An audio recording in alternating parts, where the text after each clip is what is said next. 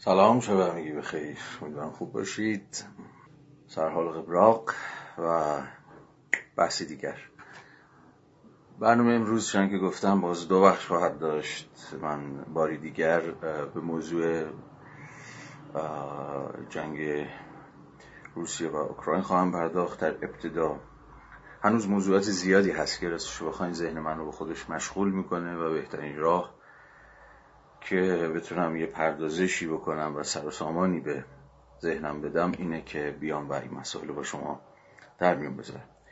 متاسفم که این بس خیلی داره درازا می‌کشه و خیلی داره میره جلوتر.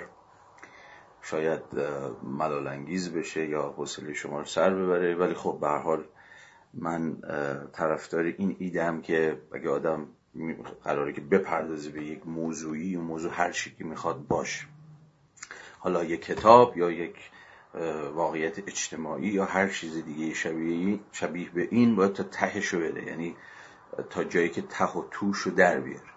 خب همینم هست که یه ذره حالا یه ذره بیشتر از یه ذره بحثایی که من می‌کنم حالا چه زمانی که کتاب می‌خونم یا چه زمانی که راجع به موضوع می‌خوام فکر بکنم و حرف بزنم به درازا می‌کشم این چیزی بیش از یک وسواس فکریه. چون خیلی به این فکر کردم. که آیا من صرفا دچار جور وسواس شدم؟ مثلا یه چه می‌دونم گیر میدم به یه موضوعی یا نه؟ این اصلا اختزای پرداختن به موضوعات و ادا کردن حق مطلبه. به ویژه حالا اینم بگم و بریم سراغ بحث به ویژه در وضعیتی که در زمانه که یه جور تفکر فست فودی یه جور سری سرش رو هم بیاره تمومش بکن یه جور تو پنج دقیقه ده دقیقه دست مطلب بگو و خلاص و یه چنین روحیه هایی که هماهنگ با یه جور کامن سنس حاکم دیگه. دست بالا رو داره. ما چه در نوشتار به سمت یک جور مینیمالیزم داریم میریم که شاید مستاقش مثلا یه جور توییت نویسی باشه توی مختصر در حال به چند تا کاراکتر مشخص حرفتو بزن. از یه طرف دیگه به حال داریم به سمت سوهایی میریم که ظاهرا خیلی حال و حوصله و وقت و انرژی پرداختن به موضوعات رو آنچنان که بسنده و مکفی باشه نداریم. من مایلم که خلاف این جریان ما حرکت بکنیم. اگر قرار یک کتابی رو بخونیم به جایی که مثلا آدورنو در ده دقیقه یا در هگل در یک ساعت یا از این قصه هایی که به حال می‌دونید هست من اون رو نفی هم نمی‌کنم من نمی‌خوام بگم مثلا بریزید دور اونا رو. حالا شأن خودشو داره. ولی خودم دست کم می‌خوام که خط و خطوط دیگری رو دنبال بکنم و چون که گفتم اگر میریم سراغ یک موضوع دیگه بریم دیگه واقعا. و تا جایی که عقل کار می‌کنه و تا جایی که حرفی برای گفتن هست بشه اونها رو مطرح کرد. حتی اگر احساس بکنید که آقا دیگه بس دیگه ولش کن. برحال برحال این قضیه یک جور حاکمه بر همه این جلساتی که من در خدمت شما هستم. در قبال همه اونها به مقداری و تا اندازه صدق می‌کنم که دیگه تکلیفش روشنه. حالا بگذاریم اینو گفتم اینجوری اشاره مقدماتی بکنم تا احیانا دوستان هم به جمع اضافه بشن. خب یه سری حرفایی که قبلا زدم رو خب دیگه طبعا نخواهم زد ولی یه حرفایی که قبلا زدم رو چون اختزای بحث ممکن دوباره تکرار بکنم برای متاسفم. اگه یه بخش از صحبت هم تکراری خواهد بود میگم در حکم مقدمات یا مبانی بحثایی که الان می‌خوام تر بکنم یه جاهایی لازم میشه خب اندل اختزا خواهم گفت دیگه. ولی به هر صورت بحث هلوهوش 7 8 تا محور داره که بازم میگم این محورها اولویتی نداره. اهم و فل اهم نیستش. من به ترتیبی که همینجوری گام به گام بریم جلو این موضوعات رو این محورها رو با شما در میون خواهم گذاشت که هر کدومش رو میشه مستقلا بست داد و پیش رفت. پس من محدودیتی خیلی اعمال نخواهم کرد و خیلی سعی نمی‌کنم که بحث رو شهید بکنم چون به ویژه در تعاملات دوم هول اوکراین یه سری موضوعات من خیلی فوری و فوتی مجبور شدم ازشون بگذرم و حق مطلب در قبالشون ادا نشد. امیدوارم امشب دیگه به این بازی نیفتیم. خب بریم سراغ بحث خودمون. فکر می‌کنم باید با یه نقطه خیلی مشخص شروع کرد. من شاید از فهوای کلامم در جلسات گذشته احتمالا روشن بود و از موضوعی که جا به جا در حین بحث می‌کردم. ولی فکر می‌کنم که الان یک بار در واقع یک بار دیگه به شکل خیلی سریع و خیلی روشن باید از این نقطه آغاز کنیم که یا دست کم من می‌خوام از این نقطه آغاز کنم که گرچه واقعا گفتن نداره یا میگم احتمالا می‌تونستید حدس بزنید که موضوع یادم مثل من باید همین باشه ولی فکر می‌کنم اینجا داره. این لحظه باید بحثمون از یه حقیقت خیلی روشن و بی گفتگو شروع بکنیم و اون اینه که در واقع روسیه در حمله به اوکراین یک کشور متجاوزه هر بحث دیگه بخواد شروع بشه باید با این نقطه یعنی با, با این فرض شروع بکنه به نظر من. یعنی با یک موزگیری روشن بدون اما و اگر و از این قصه هایی که الان خیلی باب شده. به نظرم مهمه از لحاظ سیاسی که ما با این نقطه شروع بکنیم.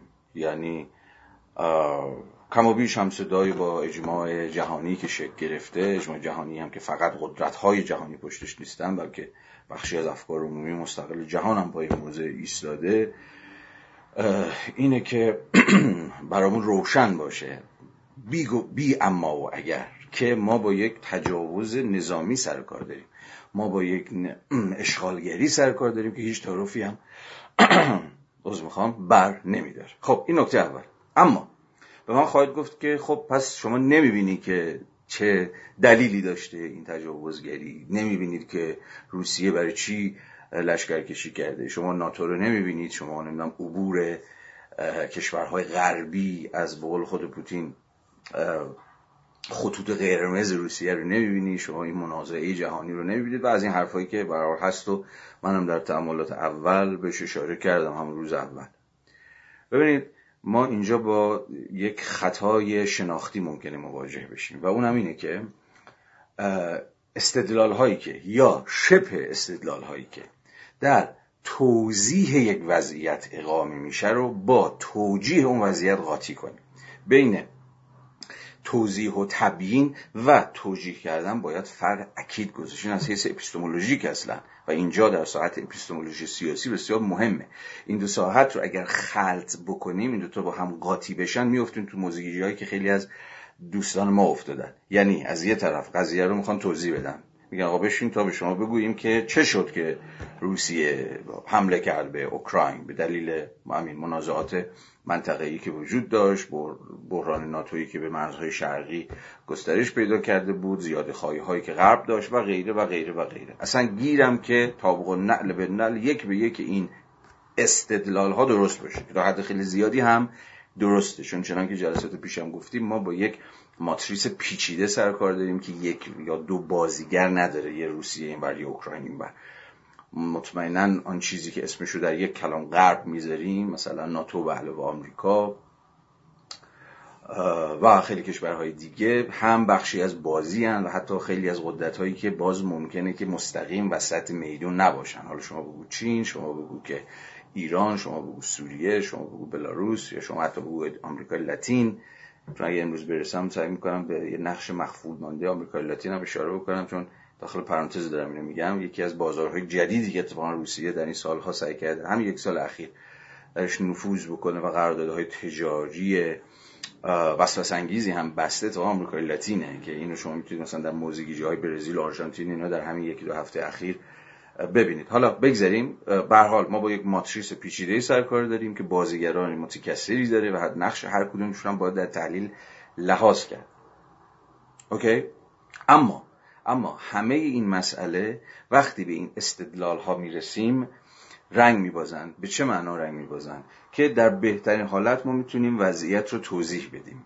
یعنی شرایط جنگی که اتفاق افتاده دلایلش چی بوده؟ بذارید دلیلش بگیم. یک دو سه چهار فقط روسیه نبوده. روسیه یکی از این بازیگراست. بازیگرهای دیگه هم داره.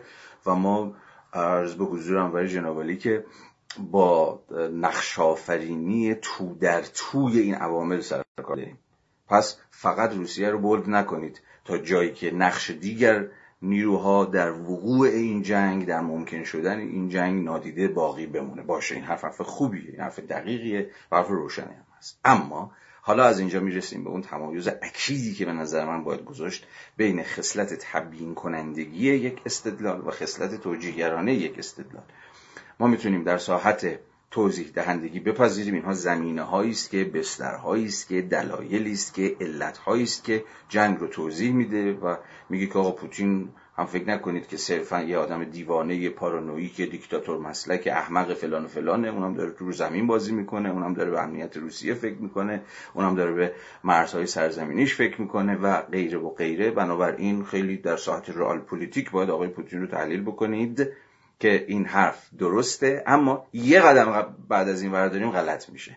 اگر اون یه قدمی که بعد از این برمیداریم معادل یه جاستیفای کردن این تجاوز سریح دولت روسیه به دولت مستقل واجد حاکمیت ملی به نام اوکراین باشه.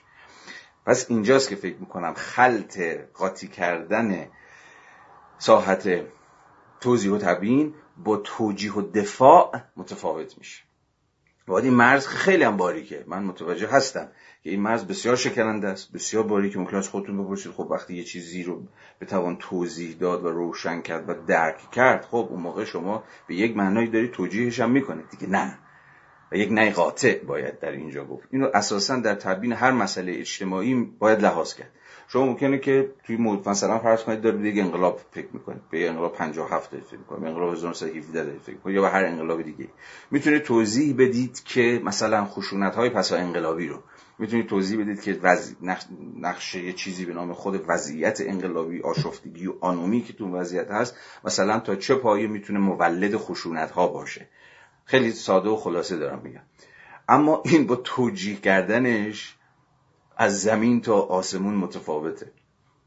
از زمینی تا آسمانی متفاوته. یا چه می‌دونم مثلا فرض کنید که در جامعه شناسی جرم و جنایت. شما وقتی با یک مجرم سر کار دارید در روی جامعه شناسی سعی می‌کنید که توضیح بدید و تبیین بکنید و روشن بکنید که مثلا چه شد که زمین خانوادگی محله دوستان جامعه فلان فلان فلان.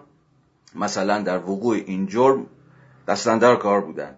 در اینکه از مجرم یک مجرم بسازن دستن در کار بودن. یعنی یک جور فرایند تفهمی و در این حال تبیینی. اما این به این معنی نیست که شما در مقام جامعه شناس دارید اون جرم یا اون جنایت رو هر چیز شبیه رو توجیه می‌کنید دارید خب okay دیگه من خودم تقصیری هم نداشت. عوامل موجبه ای بوده است که این آدم رو مثلا رسونده به یه چنین نقطه به یه چنین کنشی. و خیلی خیلی مثال های دیگه که می شود و باید زد و پیش کشید تا نشون داد که کار به یک معنای science همینه که تا می‌تونه پدیده ها رو برای ما شفاف بکنه و پدیده رو برای ما روشن بکنه از مجرای تبیین کردنش. اما اما گام بعدی هم برمیداره و از لحاظ عملی می‌گوید که درست است یا از لحاظ عملی می‌گوید این همان اتفاقی است که باید میافتاد. نه. روشنه دیگه. من بیشتر از این مجال ندارم اینو بست بدم. اما به نظرم بارها, بارها باید نه فقط در همین موضوع اوکراین در موضوعات دیگه بهش بازگردیم چون بسیار مهمه. حتی در حیات سیاسی متأخر ما هم بسیار مهمه که ساحت فهم و تبیین رو با ساحت توجیه و دفاع خلط نکنیم. اما از یه ور دیگه هم می‌تونم این استدلال ادامه بدم. به این فکر می‌کنم که کسایی که توجیه می‌کنن یا در واقع دفاع می‌کنن از اینکه پوتین در واقع چار خودش هم گفت دیگه که من دیگه چاره ای نداشتم روسیه هیچ option دیگه روی میز نداشت و در واقع اصلا یه جور ناچاری تجاوز کرد به اوکراین یا تقصیر خود اوکراینی ها بود که سر گوششون می جنبید می‌خواستن به اروپا نزدیک بشن می‌خواستن به ناتو نزدیک بشن و چیزهای شبیه این. ساختار این استدلال رو ببینید که حالا از این طرف چپ های در واقع حالا محور مقاومتی معروف شدن در ایران دیگه که خوبی امپریالیزم ستیزیشون عملا اینها رو مدام میندازه در دامان مثلا یه آدم مثل پوتین که احتمالا مثلا سیمای یه جور لنین جدید احتمالا درش می‌بینن چون در واقع در برابر امپریالیسم غربی داره مقاومت می‌کنه از این دریوری ها. حالا یا در سیمای راست های ایرانی که از این قصه دفاع می‌کنن یا خود پروپاگاندای روسیه و قصه های شبیه این در واقع منطق استدلال چیه؟ منطق استدلال اینه که ما چاره جز تجاوز نداشتیم. اینکه روسیه در واقع به یک معنای خیلی بیگناهه چون که این خود اوکراینه که ما رو تحریک کرد. این استدلال آیا شما رو یاد استدلال هایی که مثلا حول آزار جنسی هست نمیندازه حتی خود این کلمه تجاوز به اوکراین هم خیلی مهمه. در در واقع شبه استدلال هایی که برای حول آزار جنسی هست یکی از گرایش ها اینه دیگه. در ایران هم خیلی دست بالا حالا دست بالا پایینش نمی‌دونم ولی به حال یکی از گفتارها هست که زیاد شنیده میشه. من چاره جز تجاوز بهش نداشتم چون تحریکم کرده بود. در واقع اینجا اون کسی که آسیب دیده یا قربانی شده یا مورد تجاوز قرار گرفته در واقع اونه که مقصره. در واقع اونه که مستوجب یک جوری شما تته و نکوهشه. می‌خواست خود جمع کنی می‌خواستی لباس باز نبوشی می‌خواستی جواب تویت کنی می‌خواستی نمی‌دونم شب نری اونجا می‌خواستی مثلا جوابشو ندی و غیره و غیره. یعنی از لحاظ ساختار استدلال دارم میگم ها ساختار سوری استدلال. اینجا ما با همین قصه سر کار داریم. در واقع اون کسی که مورد تجاوز قرار گرفته اوکراین خودشه که مقصره.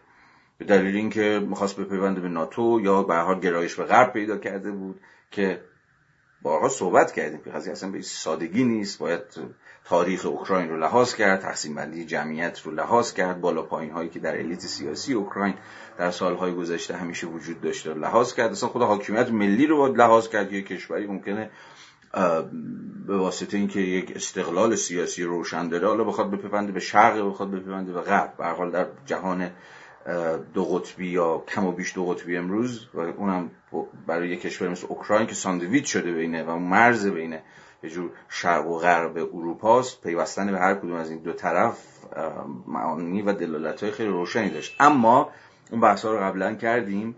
و به نظرم زمینه و context بحث روشنه. اما این سمت ماجرا که می‌خوام نشون بدم تا چه پایه اتفاقا ساختار استدلالی کسانی که چه در حالا ایران خودمونم آدم هاشو به تحلیلگرانش رو خودتون می‌شناسید. من حوصله ندارم اسمشون بیارم. و چه در حالا جهان و اینها کسایی که دفاع می‌کنن که پوتین چاره ای نداشت عملا در وضعیتی هستن که از این حرف می‌زنن که متجاوز در واقع چاره ای نداشته جز اینکه به قربانی خودش تجاوز بکنه. و این قربانیش شما قربانی رو باید بگیرید. شما باید مثلا زلنسکی و دوروریاشو بزنید تو سرشون که آقا چرا مثلا گرایش های پروغرب داشتید یا مثلا شیطونی داشتید می‌کردید برای پیوستن به ناتو و چیزهای شیبه ای که حالا باز خود این استدلال هم و قرابت سوریش با ساختار کسی که می‌خواد آزارگری جنسی خودش رو توجیه بکنه به نظرم خالی از چیز نیست خالی. در واقع اینجوری بگم که تصادفی نیست. تصادف حتی واژگان هم که روسیه مثلا یک دولت متجاوز حتی واژگان هم در اینجا می‌تونن کمک بکنن که نشون میده چجوری ساختار ذهنی داره در هر دوی این موارد در حوزه نظامی و در حوزه یک جور اجتماعی زندگی مدنی آزار یک فرد به فرد دیگه با همین در واقع شپ استدلال داره کار می‌کنه. اجازه بدید از اینم رد شیم. من بحث ها رو تا جایی که صورت بحث روشن بشه پیش خواهم برد. خیلی روی کانتنتش و پیش بردن استدلال تا تهش اصرار نخواهم کرد. چون می‌دونم همین یه قلم رو شما می‌تونید به ساعت ها رجوعش بحث بکنید. همین نکته آخری که داشتم می‌گفتم. چیزی که بیشتر برای من مهمه این که صورت بحث یا به تعبیری بهتر صورت مسئله. روشن باشه که بگم ما به واسطه این جنگی که خیلی از همون دوره و صرفا یک مواجهه خبری باهاش داریم به چه موضوعاتی می‌تونیم فکر کنیم؟ قصد من در واقع طرح صورت مسئله هاست بیشتر تا اینکه خود محتوا و خود استدلال خودم بخوام هی متورم و متورم و متورم تر بکنم. گرچه خود اینم لازمه. تا حرفم برای شما پذیرفتنی یا ناپذیرفتنی باشه یا دست کم شما این اجازه رو داشته باشید این امکان رو داشته باشید که یه حرف رو بپذیرید یا نپذیرید. با این معنا بس باید پروپیمون باشه دیگه که دست مخاطب باز باشه که داوری کنه. که خب یارو داره چرت میگه از حرف مزخرف داره می‌زنه یا نه واقعا یه حرفی داره می‌زنه که ارزشی فکر کردن داره. یعنی از یه حیث من قنای محتوا رو نمی‌خوام که شهید بکنم یا دست کم بگیرم اما می‌خوام در این حال بگم که قصد بیشترم و چیزی که برای خودم بیشتر جذابه اینکه مسئله ها و تنوع مسئله ها و زوایایی که میشه به یه موضوع هر موضوعی حالا این بار اینجا در این چند شب موضوع جنگ اوکراین نزدیک شد. بنابراین بیشتر سعی می‌کنم رو صورت مسئله ها و طرح حتی امکان دقیق خود مسئله دست بگذارم تا اینکه هی محتوا رو متورم بکنم. ولی خب به حال این دوتا به هم دیگه وصلن. بریم سراغ یه موضوع دیگه یه مسئله دیگه. ببینید باز یه گرایشی وجود داره که بیشتر نزد چپ هاست و اون اینه که یه جور زور زدن برای تبیین هر پدیده رو این کلمه زور زدن می‌خوام دست بگذارم. بعدا روشن میشه چرا از این کلمه دارم استفاده می‌کنم. زور زدن برای تحلیل هر پدیده از منظر اقتصاد سیاسی.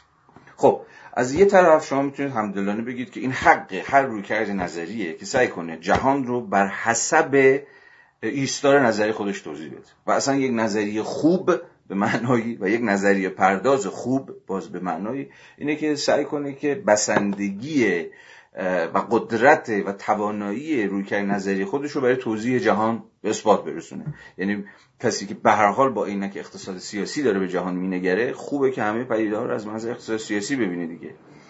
این این, این, این اوکیه. این سوی خوب ماجراست من حواسم به این هست که نمی‌تونیم هر لحظه هی اینک رو برداریم یا اینک دیگه بزنیم چشم من از این دفاع می‌کنم. اما و اما و این اما یک اما مهمه. اونم اینه که این عینک خیلی وقتا و اصلا باز این یه جور تراژدی وضعیت ها تراژدی انسان هایی که عینکی هم و به یک معنای همه ما عینکی هستیم.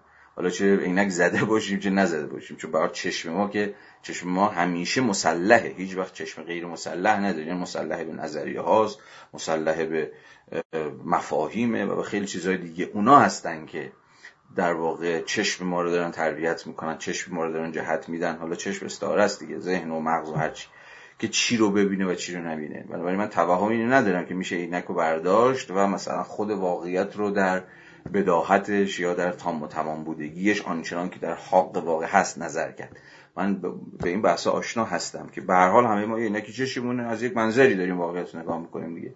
گریزی هم جز این نیستش. اما و اون امایی که گفتم مهمه اینه که اگه این چشم اونقدر عادت بکنه اونقدر عادت بکنه که فقط و تنها فقط و از اینجاست که زور زدن معنا پیدا می‌کنه. که مثلا از روی اقتصاد سیاسی ببینه اون موقع است که خودش رو از دیدن خیلی از دیگر وجوه واقعیت محروم کرده. این این که بحث های متأخر حتی مثلا فرض کنید در خود نظریه های جامعه شناسی هم رویکرد های تلفیقیه. البته رویکرد تلفیقی هم می‌تونه جو ادا هم باشه که اینو یه ذره از این یه ذره از اون می‌گیریم و چسب و پینه و اینا به هم دیگه می‌زنیم و مثلا میشه رویکرد تلفیقی. رویکرد تلفیقی هم داستان داره و به این راحتی هم نیست. اما اما رویکرد های تلفیقی که الان دست بالا رو در بحث های نظریه پردازی هم داره اصلا ادعاشون اینه کسرت واقعیت اقتضاعش کسرت نظریه است. یعنی خود نظریه در درون خودش کثیر باشه. یعنی شما اب نداره از اقتصاد سیاسی آغاز بکنید اما بتونید سویه های از دل همین اقتصاد سیاسی بگید آقا ببین وجود دیگه قصه رو هم باید لحاظ کرد و دید. اصلا خود مارکسیسم رو لحاظ بکنید مارکسیسم خب همیشه توی بین خود مارکسیست دعوا بوده دیگه. که آقا مثلا اقتصاد چقدر زیربناست؟ آیا که اقتصاد زیربناست و همه چیز رو باید از زاویه جو تحلیل اقتصادی و غیره و غیره تحلیل کرد؟ به این معناست که مثلا وجوه روبنایی به زبان کلاسیک مارکسیستی اگه بخوام سخن بگم شعنی نداره اهمیتی نداره یا به زبان باز بخشی از مارکسیسم یه جور استقلال مثلا نسبی نداره. همه چیز رو باید هی با مفهوم پردازی اقتصادی توضیح داد. خب این یه دعوایی بوده که هنوز هم در مارکسیسم وجود داره. هنوزم یکی از گرفتاریهایی که مارکسیسم نتونسته از دلش بیاد بیرون گرچه گرفتاری مولدی بوده. یعنی مدام هی فکر کردن خب چجوری می‌تونیم در عین حال مارکسیست باقی بمونیم؟ یعنی مثلا بگوییم به یک معنای آقا داستان اقتصاد سیاسی اصل اقتصاد فلان فلان. اما در این حال اینم به معنای شهید کردن یا نادیده گرفتن یا بی اهمیت جلوه دادن وجوه روبنایی جوابه نباشه. مثلا بتونیم نقش دین رو جدی بگیریم نقش ایدولوژی ها رو جدی بگیریم نقش خود دولت رو جدی بگیریم. من فرصت ندارم در اینجا وارد بحث بشم که مثلا یکی از دلایلی که مارکسیسم وقت به دین به معنای دقیق کلمه فکر نکرد یا به خیلی از سویه های روبنایی نیندیشید مثلا حتی خود دولت. به مثلا نظری دولت در مارکسیسم به نسبت تنکمایه است. به نسبت چون بازم فرض این بوده که خب دولت هم یه وجه روبناییه. وقتی زیربنا بورژوایی باشه دولت هم بورژواییه. و خب به یه معنا هیچ کاری نداره جز باستولید وضع موجود. حالا یا با ابزار خشونت یا با ابزار ایدولوژی تمام. این رو میشه صورت بندی بسیار بسیار خلاصه نظریه دولت در مارکسیسم تعبیر کرد. گرچه در نزد حالا نظر پردازان متفاوت مارکسیسم نظر دولت پیشرفتهایی کرده و پیچیدگی هایی داره که من نمی‌خوام اینجا روش دست بذارم. اما در عین حال در قیاس با خیلی از دیگر سنت های نظریه پردازی در قبال دولت نظریه پردازی مارکسیسی در قبال دولت تنکمایه است. شما در نهایت مثلا به تعداد انگشتر شاید دو تا دست بتونید مارکسیست هایی رو نام ببرید که به جد به دولت فکر کردن و واقعا به جد فکر کردن. اما چیزی که من می‌خوام بگم اینه که این یه دلیل داره دیگه. و دلیلش همین بازی زیربنا روبناست. حالا اینا رو چی دارم میگم؟ اینا رو از خط اصلی خارج نشیم. می‌خواستم به این نکته اشاره بکنم که در تحلیل جنگ اوکراین مسئله اقتصاد سیاسی رو بویژه در رویکردهای دست چپی. اونقدی نباید متورم کرد که حواسمون پرت بشه از وجوه دیگر ماجرا که ای بسا به نظر من اتفاقا وجوه اصلی قصن یعنی این منازعه رو بذارید ته حرفمو اینجا همین الان بزنم. جنگ اوکراین رو با اقتصاد نمی‌تونید توضیح بدید.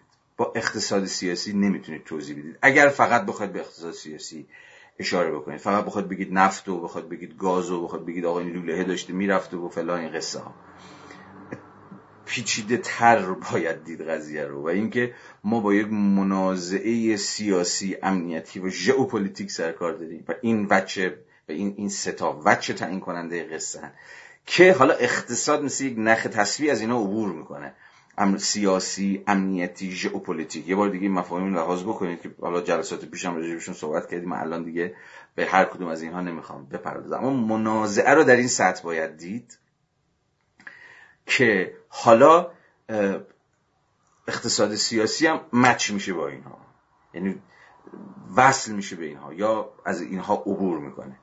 بیشترین تحلیلی که به نظرم می‌تونه گویا باشه و چش و چار ما رو وا بکنه که آقا اونجا واقعا داستان چی بود و چه اتفاقی افتاد پس به یک معنایی یک مفصل بندی مفصل بندی که همزمان بتونه امر سیاسی امنیتی ژئوپلیتیک رو از یک سو امر عرض به حضور شما که استراتژیک نظامی رو از یک سمت دیگه و امر حالا تازه اقتصاد سیاسی رو از سمت دیگه در در هم تنیدگیشون لحاظ بکنه. بنابراین که هی میگم تحلیل پیچیده تحلیل پیچیده یعنی این نیست که بگید اقتصاد سیاسی تمام یا فقط بگید آقا داستان جنبه امنیتیه و تمام یا صرفا یک رویارویی نظامی و تمام. هیچ کدوم از اینها به تنهایی چیزی رو توضیح نمیدن. و به این معنا ما اصلا اصلا از این مفهوم آقا زیربنای یا پشت پرده قصه اقتصاد است یا فلان است یا بهمان است باید خودمون خلاص بکنیم.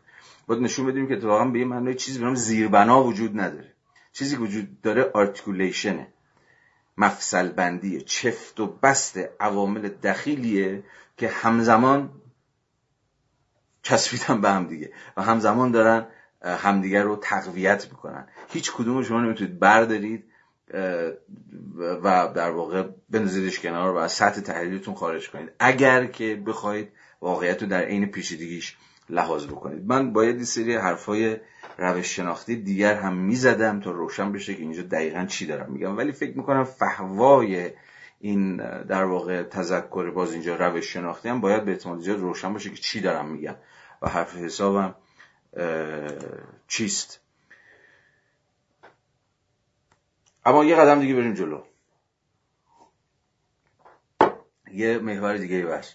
که عملا دوباره ما رو برمیگردونه به خود خود واقع. خب الان کجا وایسادیم؟ بعد از تقریبا روز روز دهم جنگ دیگه. در روز دهم جنگ چه اتفاق افتاده؟ در واقع تا اینجا چی شده؟ یه سوال خیلی ساده.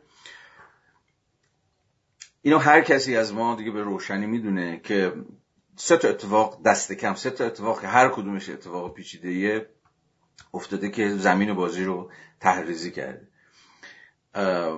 انزوای روسیه همگرایی غرب و تقویت چین. این سه تا اتفاق با همدیگه افتادن و نقشه وضعیت رو این سه تا دارن ترسیم می‌کنن. خب انزوای روسیه که روشنه. احتمالا خیلی بیشتر از چیزی که هر کسی حدسشو می‌زد که اتفاق بیفته و خیلی از احتمالا نقشه های استراتژیک و نظامی که پوتین و دوروریاش در ذهن داشتن و فکر می‌کردن احتمالا جنگ 2022 یه چیزی خواهد بود. حالا یه ذره گسترده تر از مثلا جنگ 2014 که رفتن و کریمه رو گرفتن و تقریبا غربم واکنش خیلی عجیب و غریبی نشون نداد جز سری تحریم های محدودی که جلو روسیه هم نگرفت. بعید نیست که تصور این بوده باشه که این ماجرا هم یه چیزی شبیه بگون ولی حالا یه ذره ابعادش گسترده خواهد بود و روسیه می‌تونه وضعیت رو مهار بکنه می‌تونه پروژه خودش پیش ببره. احتمالا و غیره و غیره. اما خب کاشف به عمل اومد که قضیه انزوای روسیه خیلی بیشتر از این هاست و در واقع در دلیل دوم ریشه داره یا در واقع در زمینه دوم و اون همگرایی غربه. غرب ام از ناتو آمریکا حتی ژاپن و خیلی از کشورهای دیگه. رأی مجمع عمومی سازمان ملل رو دیدید در محکومیت دقیقا تجاوز دولت روسیه و دولت اوکراین که با 141 رأی موافق ولش 35 6 تا رأی ممتنع و فقط 5 رأی منفی تصویب شد. این خودش در یه سطح نشون میده که اتفاقا این همگرایی همگرایی تا حدی جهانیه ولی خب با محوریت و با غرب. اما همگرایی غرب هم به خیلی نکته مهمیه که باز هم شاید حتی خوشبین ترین آدم هم حدس نمی‌زدن که تا این پایه شما با این همگرایی مواجه بشید. همگرایی که حتی ابعاد خیلی ترسناکی هم پیدا کرده دیگه. از اینکه گربه های روسی هم مثلا دیگه حق ندارن در مسابقه که فدراسیون جهانی گربه ها برگزار می‌کنه شرکت کنن یا نمی‌دونم شرکت کننده های روسی از یوروویژن اخراج میشن یا یا چه؟ این راننده فرمول یک روسی از شرکت چیزی که براش رانندگی می‌کنه اسمش از اونم اخراج میشه یا خواننده اپرا دیگه نمی‌ذارم بخونه. تا داستویفسکی اجازه نمیدن درس بده همه اینها که حالا باز من در ادامه بهش می‌رسم چون به نظر می‌رسه که وچی از این ماجرا داره وارد جنگ تمدنی هم میشه. تقابل اروپا در برابر اوراسیا که این مهمه. در ادامه من می‌خوام یه درنگ کوتاه راجبش بکنم و بگم که این این تقابله به ابعاد خطرناکی می‌تونه تبدیل بشه. اصلا تمدنی شدن این جنگ فراسوی جنگ نظامی روی زمین. به حال این همگرایی غرب از یک طرف برای منزوی کردن و بایکوت روسیه و انداختنش کنار رینگ و اونقدر زدنش که دیگه نا برای نفس کشیدن نداشته باشه. و فکر می‌کنم وارد فرمونی داریم میشیم یعنی فر... وارد فرمون که نمیشه شد. در واقع با فرمونی داریم میریم که به مسیری منجر خواهد شد که عملا هر گونه ابتکار عملی رو از روسیه خواهد گرفت و می‌تونه دو تا واکنش داشته باشه. یا دامن زدن به یک جور جنون بیمهار که وقتی حالا بوکس اگه کار کرده باشید حالا شما وقتی گوشه رینگید یا به حال باید یه جوری خودتون رو نجات بدید از اون گوشه یا بخورید اونقدر که بیفتید و ناکاوت بشده تمام.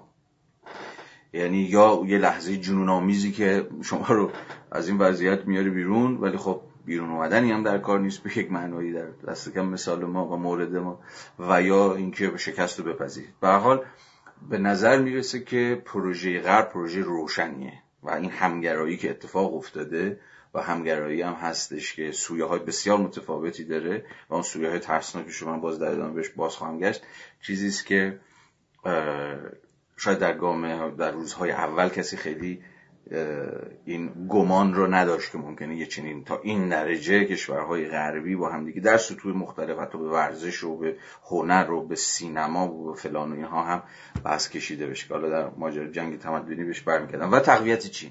تقویت چین رو نباید نادیده گرفت. یعنی یه برنده اصلی این قصه نظرم چینه. یعنی انزوای روسیه از یه طرف همگرای غرب از یه طرف دیگه و چینی که حالا اینجا دست بالا رو و دست باز رو و بالا رو داره برای بازی کردن. خب هوشمندانه هم تا الان بازی کرده دیگه. نه در واقع پشت روسیه رو به یک معنی خالی کرده و نه به اون معنا پشت روسیه رو گرفته. اما بازی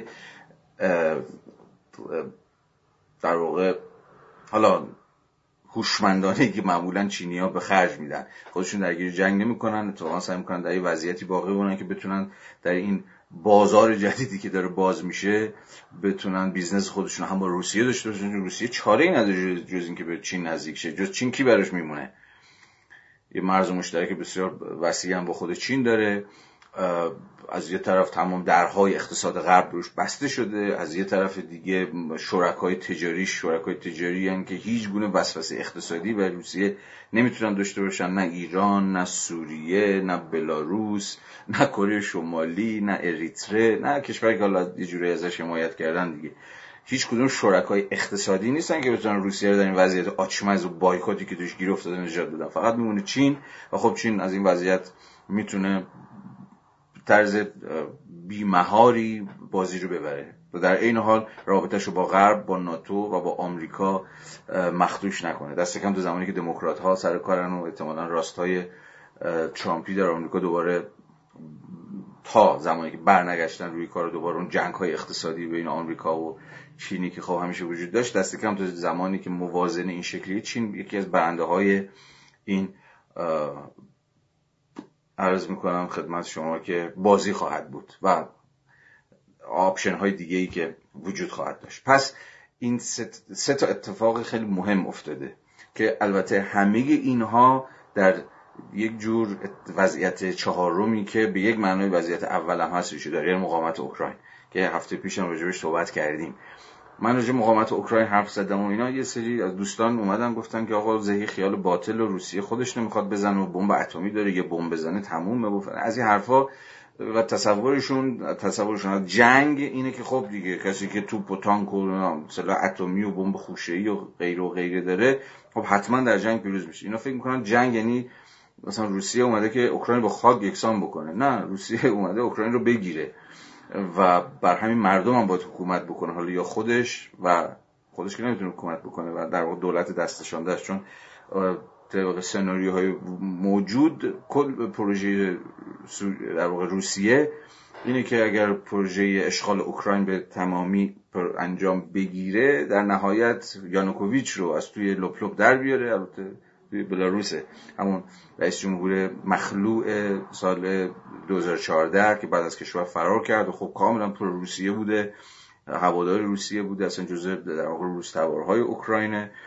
و یکی از option ها اینه که اگر پروژه تسخیر اوکراین به تمامی محقق شد در واقع یانوکوویچ برگرده و اتفاقا روسیه با ژست ژست خیلی ابلهانه بازگشت رئیس جمهور قانونی اوکراین به قدرت بازی سیاسی رو در اوکراین پیش ببره چون یکی از ادعاهای روسیه اینه که آقا انقلاب 2014 انقلاب نبود کودتا بود. و مجلس رئیس جمهور قانونی رو یعنی همین یانوکوویچ رو در واقع به شکل غیر قانونی خل کرد و از اون به بعد اصلا دولت اوکراین یک دولت چیز یک دولت غیر قانونیه یکی از توجیهات سوری که پروپاگاندای روسی داره دنبال می‌کنه همینه دیگه. از این مردک داره دفاع می‌کنه. ولی خب یه صحبت و یک سوال خیلی ساده وجود داره و اونی که در واقع حکومت فرضی بسیار بسیار بعید فرضی یانوکوویچ بر اوکراین در واقع اشغال شده چقدر با در واقع مشروعیت و مقبولیت اجتماعی. یعنی چیزی که هر دولتی باید داشته باشه. شما بگو اصلا دولت دیکتاتوری شما بگو دولت به هر حال یه حدی از مقبولیت و مشروعیت می‌خواد دیگه. به حال حالا این فرمون اگر ول بکنیم داشتم به اون ماجرای مقاومت اوکراین اشاره می‌کردم و تصورات بسیار غلطی که تو ذهن خیلی از در واقع دوستان هستش که خب آقا روسیه معلومه که زورش می‌رسه. الان داره فقط حالا نمی‌خواد بزنه یا مثلا این همه دفتر دستک تشکیلات داره. یه دو تا مقاومت با کوکتل مولوتوف مثلا اوکراینی گرچه اوکراین فقط با کوکتل مولوتوف کلی تجهیزات نظامی در همین یک ماه اخیر و با تشدید حمایت ها در این یک هفته در روز اخیر صورت گرفته که اوکراین تونسته مقاومت کنه. ولی دست کم در ساعت مردمیش می‌بینید دیگه که چجوری بعضا با دست خالی و اینها هم دارن مقاومت می‌کنن. تو ذهن اونا اینه که خب مثلا روسیه نمی‌خواد یا گوگلیه یا مثلا نقشش اینه که خیلی آهسته پیش بره خیلی آدم نکشه خیلی از این هایی که در تصورات ساده انگارانه که وجود داره. انگار جنگ بیای بمب بندازی زمین رو مثلا خاکستر کنی و دیگه آقا من گرفتم. نه اتفاقا مثلا این که شما چجوری بتونی مردم هم نکشی به یه معنی چون باید بر همین مردم حکومت کنی دیگه و پروژه رو پیش برسه همینه که شما ممکنه کلی از نظامی هم مجهز باشید ولی شکست بخورید چون نتونید اما اتفاقی که تو توی مثلا عراق مگه چی شد؟ یا تو افغانستان چی شد؟ شما از خودتون تو نپرسید که آقا افغانستان مثلا چجوری در نهایت آمریکا نتونست پروژهش رو پیش ببره خب یه بمب مینداخت تمام می‌شد دیگه. یا در عراق هم همین خب پس این تحلیل رو بندازید دور. جنگ خیلی پیچیده از این حرف هست خیلی پیچیده از این حرف هست روسیه اوکراین ویران که نمی‌خواد که. روسیه اوکراین متحد خودش می‌خواد. مثل همه پروژه های سیاسی که دست کم از 2004 به این سمت اون انقلاب نارنجی داشت همین اتفاق همون چیزی که ناتو هم می‌خواد. ناتو هم دولت پرو غرب می‌خواد. و از انقلاب های رنگی هم در همین سالها حمایت کرده و داستان های دیگه. پس قضیه رو باید به این معنا درست تحلیل کرد. پس پس. انزوای روسیه همگرایی غرب و در واقع تقویت چین. این زمین بازی جدیده که کل نقشه ژئوپلیتیک و ژئواکونومیک جهان رو داره دگرگون می‌کنه. این دو در هم تنیده دیگه این دوتا ژئوپلیتیک و ژئواکونومیک. این دوتا در واقع این مؤلفه های سه‌گانه داره. این مختصات رو مختصات دوگانه رو داره تو چه پای تغییر میده. یه موضوع دیگه. آیا کانون های شاید این بحث من باید آخر می‌کردم ولی حالا دیگه الان میگم دیگه چون توی لیستی که نوشتم اینجاست. نمی‌دونم چرا اینجاست. ولی به کانون های احتمالی در واقع بحران در آینده. این خیلی نکته و سوال خیلی جدیه. اگر فرض بگیریم که البته این مبتنی خود این سوال مبتنی بر فرضه. اینکه خب روسیه پروژهش رو دنبال می‌کنه پیش می‌بره و غیره و غیره. و سوال حالا اینه که خب ممکنه فردا ممکنه کجا؟ چون سوال الان خیلی از اروپایی و خیلی از کشور اروپایی از خودشون می‌پرسن. امروز اوکراین فردا کدوم کشور؟ چند تا کانون بحران وجود داره که هر آینه فعال خواهد شد. یا دست کم می‌تونه فعال بشه یا جز کانونهای بحران باقی میمونه ماجرای سوئد و فنلاند خودتون شنیدید. خب سوئد و فنلاند عضو اتحادیه اروپا هستن و عضو ناتو نیستن. تفاوت این دو تا می‌دونید دیگه. اتحادیه اروپا به حال یک یک جور جور اطلاف یا توافق تجاری و تا حدی فرهنگیه. اما ناتو خب یک پیمان نظامی و دفاعی است.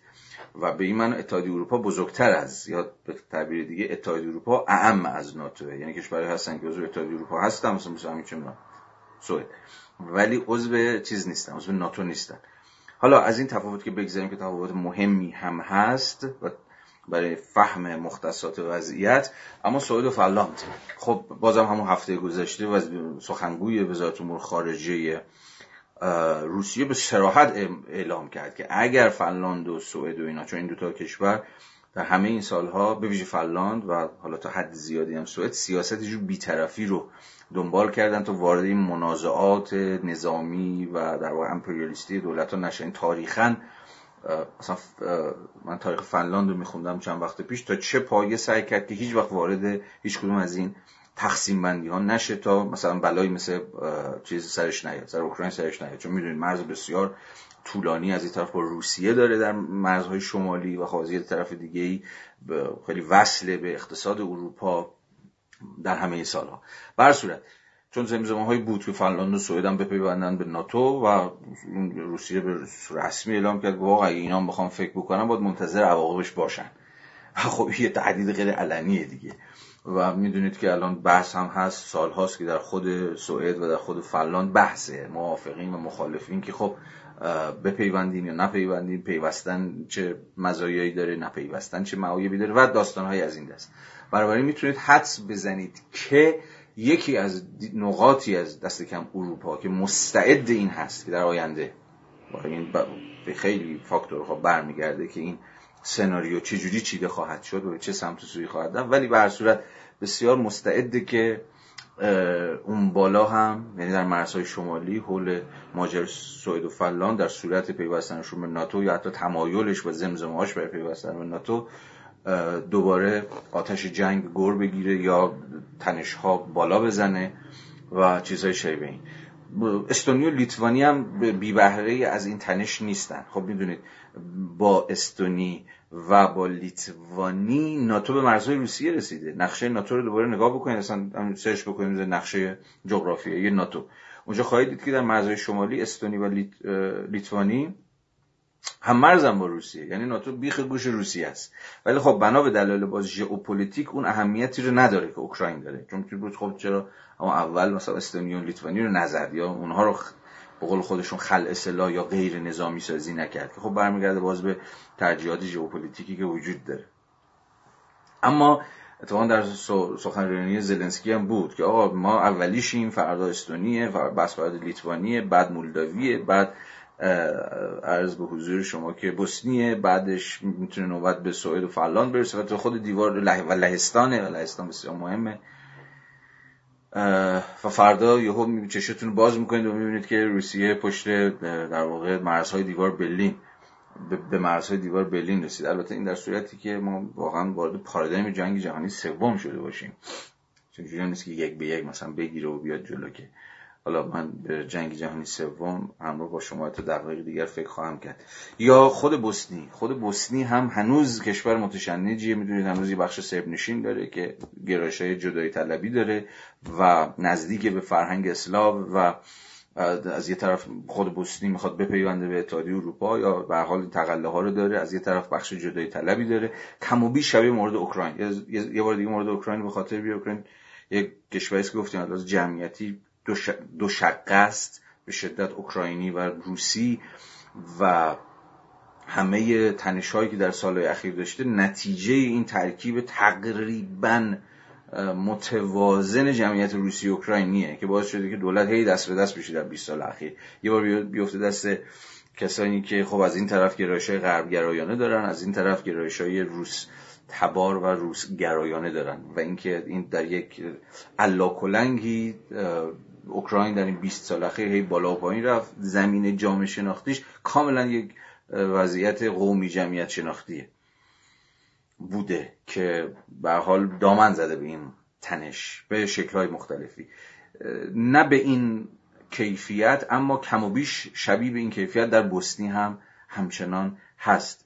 و بحث های خیلی جدی در جریانه که روسیه ممکنه که از بخش جدایی طلب سرب توار بوسنی که نمی‌خواد به غرب بپیونده و اینا بیشتر گرایش به در واقع مسکو داره حمایت بکنه و داستان های دیگه.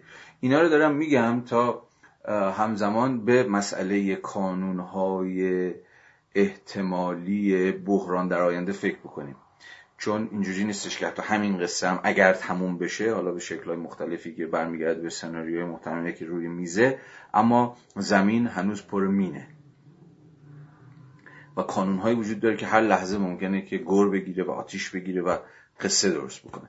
بریم سراغ موضوع بعدی. جنگ و ناسیونالیسم. خیلی موضوع مهمیه.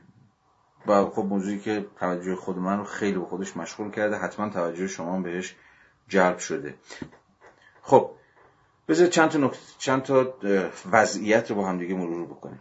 یکی از توجیهات پوتین و پروپاگاندای روسیه چی بود؟ که آقا اصلا اوکراین وجود نداره. اوکراین تاریخا بخشی از روسیه بوده و به این معنا فاقد یک استقلال فرهنگی و در ادامه سیاسی تصور خود پوتین و پروپاگانداش این بود که آقا ما داریم میریم بخشی از روسیه رو که در واقع گند رو از زمان چیز زده شد از زمان کمونیستا و لنین اینها بود که خود مختاری اوکراین پذیرفته بود و بعد اوکراینی ها رو به این صرافت انداخته بود که یک واحد سیاسی و فرهنگی جداگانند که بعد از فروپاشی خب عملا این اتفاق افتاد و رفتن یک کشور مستقل شدن.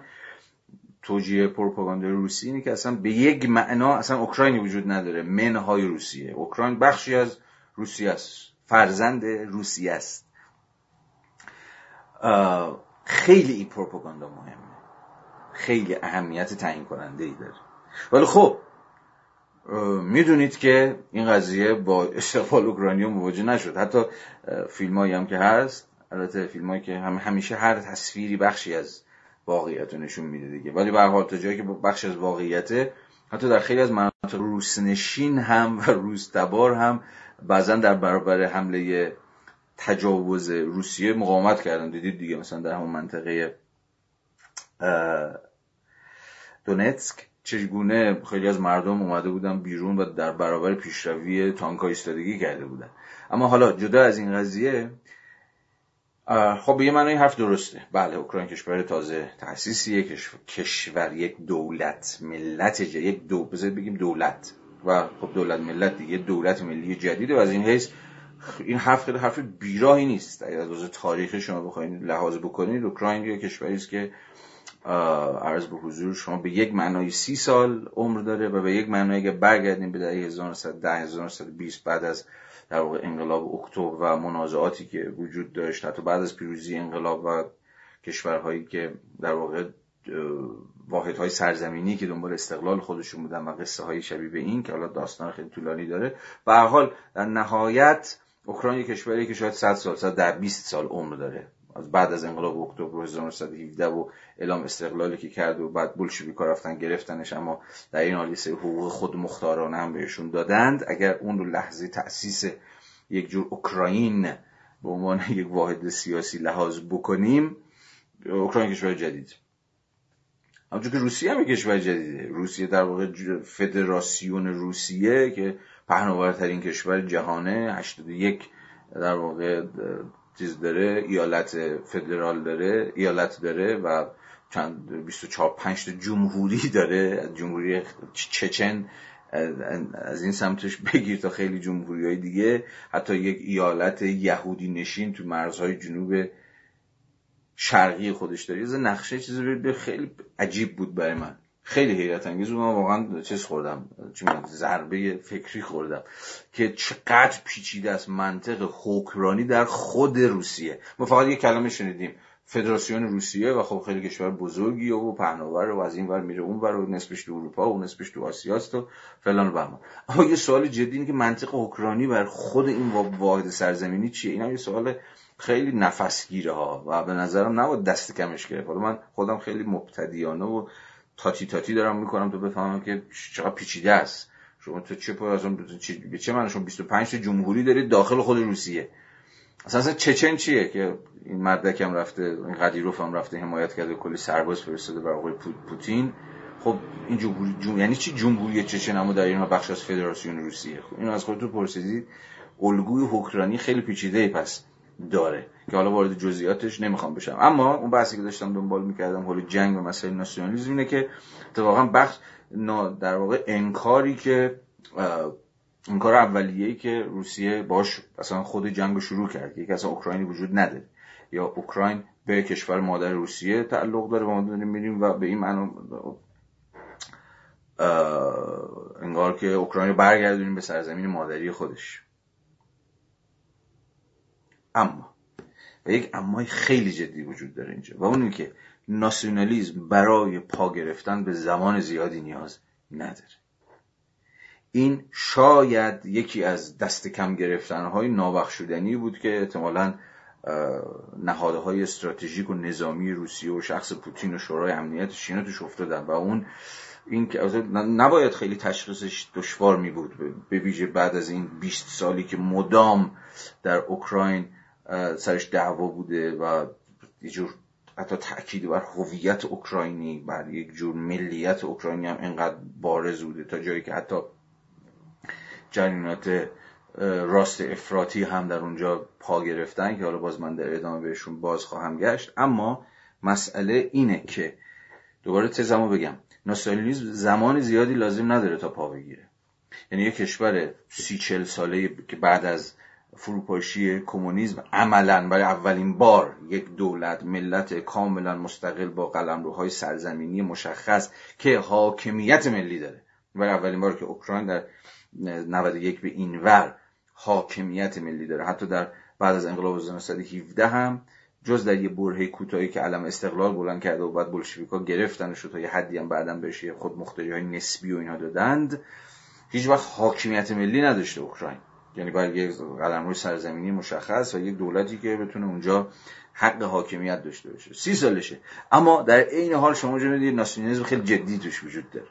بنابراین این اسطوره رو که کشورهایی که قدیمی هن و نمی‌دونم سابقه تاریخی فلان و فلان و فلان دارن اونا واجدی جور هویت ملی هن اونا درکی از خودشون به مسابقه ملیت دارن اینا رو باید ریخت دور. ناسیونالیسم یکی از ایدئولوژیاییه که برای که پا بگیره و ریشه های خودش رو در زمین سفت بکنه خیلی به زمان کوتاهی نیاز داره. این بسیار تعیین کننده است. و در واقع چش چهار ما رو تا حد زیادی باز می‌کنه. به اینکه اصلا خود شرایط تکوین ناسیونالیسم چیه؟ یک کشور سی ساله امروز به مدد ایدولوژی ناسیونالیستی و میهندوستی بازم تفاوت این دوتا رو من حواسم هست اما الان اصلا اینجا جانشون نداریم که بگیم در واقع پاتریوتیزم چیه؟ میهندوستی و ناسیونالیسم چیه؟ تفاوتشون چیه؟ اینا کجا با هم بدبستون دارن؟ ندارن فلا اینا رو می‌ذاریم کنار. اما دارم به این نکته اشاره می‌کنم که تا چه پای مهمه که حواستون باشه که در واقع شما در اوکراین جوان تازه نفس ناسیونالیسم دارید و اتفاقا یکی از وجودی که همیشه به ناسیونالیسم بالو پرداده خود جنگ. یعنی یک دشمن.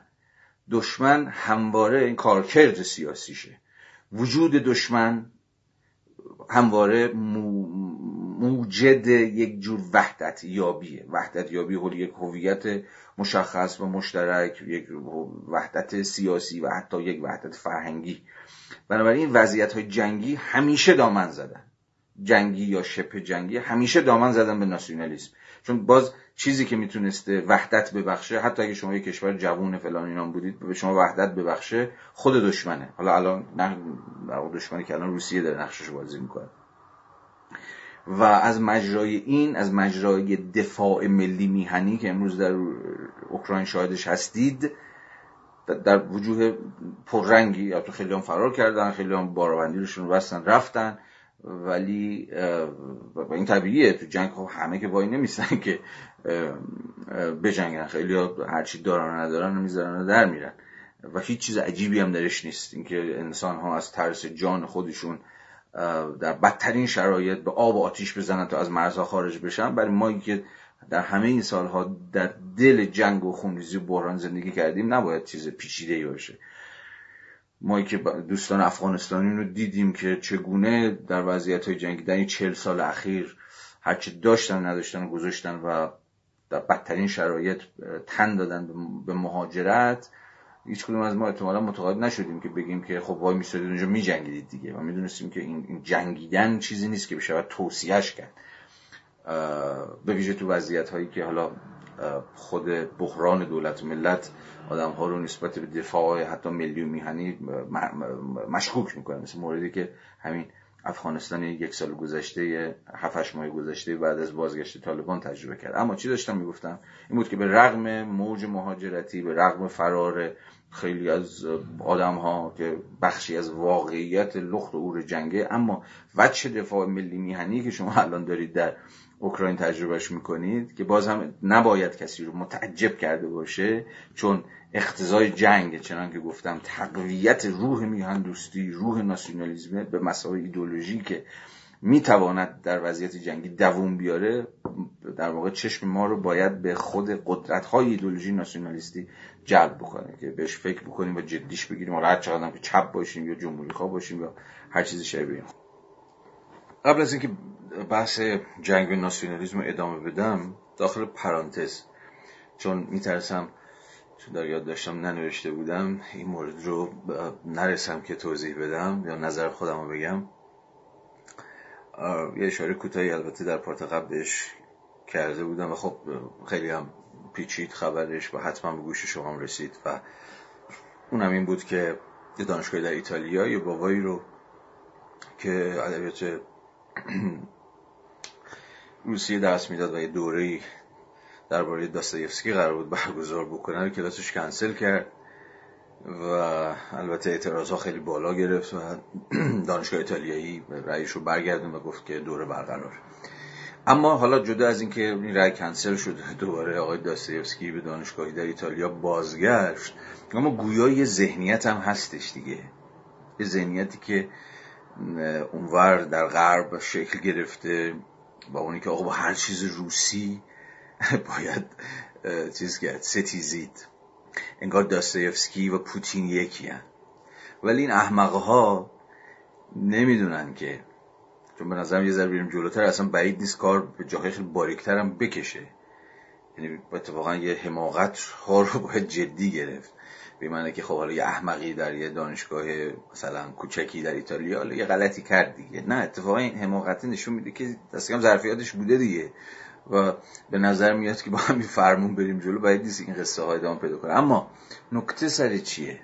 داستان سر چیه؟ داستان اینه که از یه وجه من نمی‌خوام که یک بحران سیاسی امنیتی ژئوپلیتیک و اقتصادی رو به فرهنگ تقلیل بدم. اما همه ما می‌دونیم که وجود داره یک جور جنگ فرهنگی هم میشه. اما این احمقهای اروپایی برخی از این احمقهای اروپایی از یاد می‌برن که ببین اگه شما اصلا بتونی از یه طریق با پوتین بجنگید با داستایفسکیه با پوشکینه با تولگینیفه با تولستویه یعنی پوتین رو با اینها یکی کردن اتفاقا به زبان حالا بی زبانی آب به آسیا دشمن ریختنه. تو مسئله اینه که آقا روسیه روسیه پوتین فقط نیست که.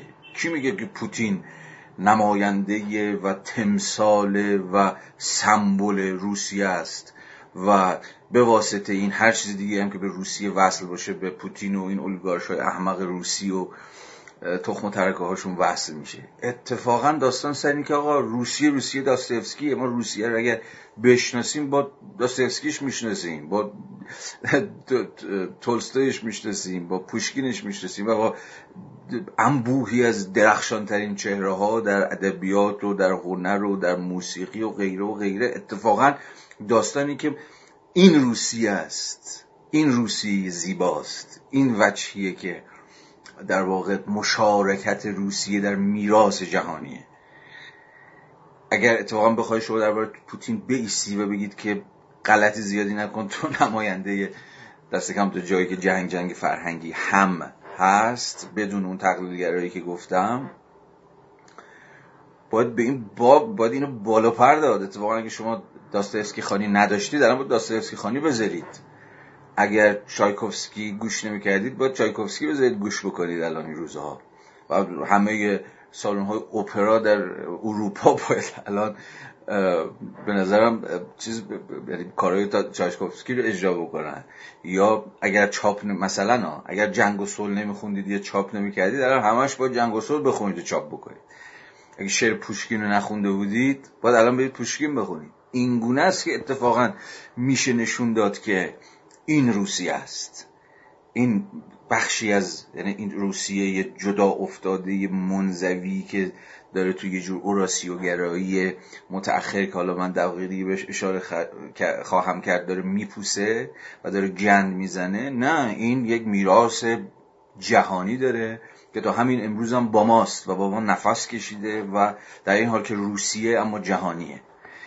این گرایش های حالا مثلا به زعم خودشون رادیکالی که بزنیم روسیه رو در همه وجود حتی گربه های روسیه هم مثلا دیگه چیز نکنن در همایش فدراسیون جهانی گربه ها مثلا میو میو نکنند این عین حماقت. این اتفاقا افتادن تو بازی پوتینیاس که بفهم ببین غرب با فرهنگ ما مشکل داره. غرب اصلا روس ستیزه. حالا این روس می‌خواد من پوتین باشم یا داستویفسکی کسی دیگه. برحال برحال همین یه نکته رو من دوست داشتم که بگم چون خیلی راستش بخوام رو مخ من رفت و احتمالا رو مخ همتون. چون میگم بعضی وقتا آدم متقاعد میشه که حماقت ته نداره و در زمانه قرن از این حرفا می‌زنن در قرن 21 و فلان. قرن 21 و قرن 5 و 6 اینا نداره که یک جنونهایی ممکنه در یک وضعیت های سرریز بکنه که و جهان ما هم نشون داده. بسیار مستعد این جنونه در اشکال مختلفش که حدی برش نمیشه متصور بود. حالا این بحث رو بذاریم کنار.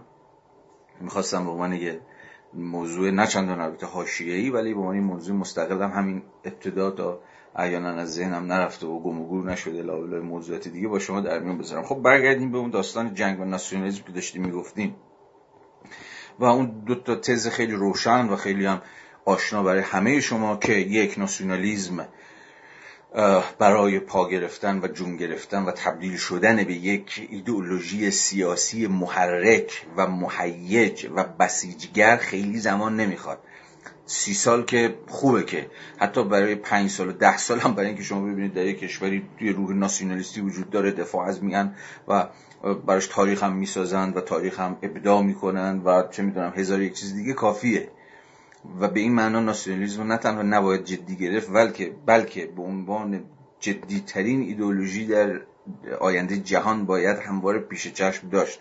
چون برخلاف این تصوراتی که به ویژه در 20 سال اخیر وجود داشت که آقا جهانی شدن و فلان و اینها مرزهای ملی و ملیت و اینجور چیزها رو در مینورده و دهکده جهانی و این قصه ها که مثلا انگار به معنای گذار به یک جور پسا ناسیونالیزم بود ما دیگه امروز می‌دونیم. چه خودمون ناسیونالیست باشیم چه نباشیم.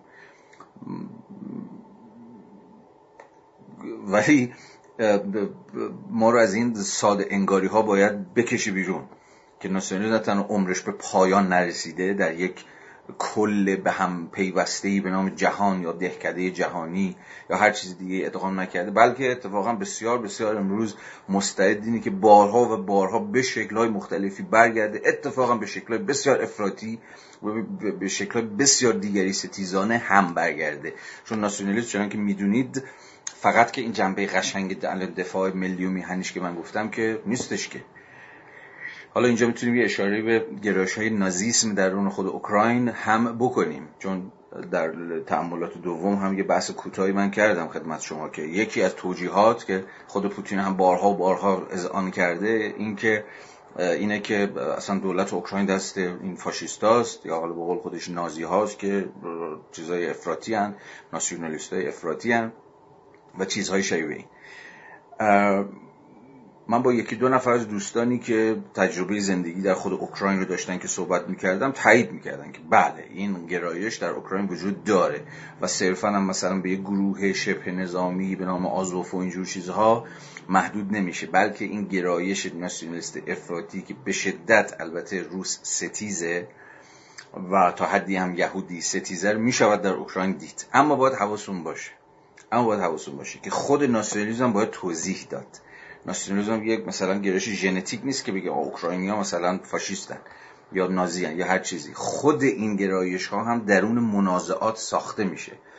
به ویژه در سال هر چقدر که این منازعه روس به ویژه به ویژه منازعه روسیه اوکراین جدیتر شده یعنی وضعیت جنگی اون ما اوکراینی ها در برابر دشمنی به نام روسیه که پشت مرزمون الان دیگه پشت مرزم نیست داخل خونمونه. خب معلومه که در چنین وضعیت منازع آمیزی نون ناسیونالیزم تو روغنه. در, در هر وضعیت منازع آمیزی. اصلا شما بس خودتون بپرسید این گرایش ناسیونالیستی که در خود ایران متأخر ما مثلا در این ده 15 سال اخیر.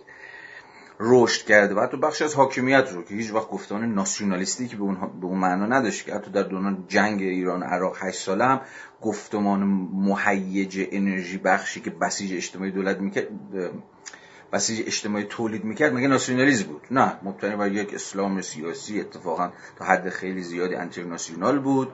که ناسیونالیسم توش گم بود. اما می‌تونید از خودتون بپرسید که چه شده است که حتی خود ناسیونالیسم ایرانی هم امروز دوباره داره نوز می‌گیره دوباره داره شکل می‌گیره دوباره داره تقویت میشه. شما محلفه در همه جا می‌تونید ببینید. در همه جا.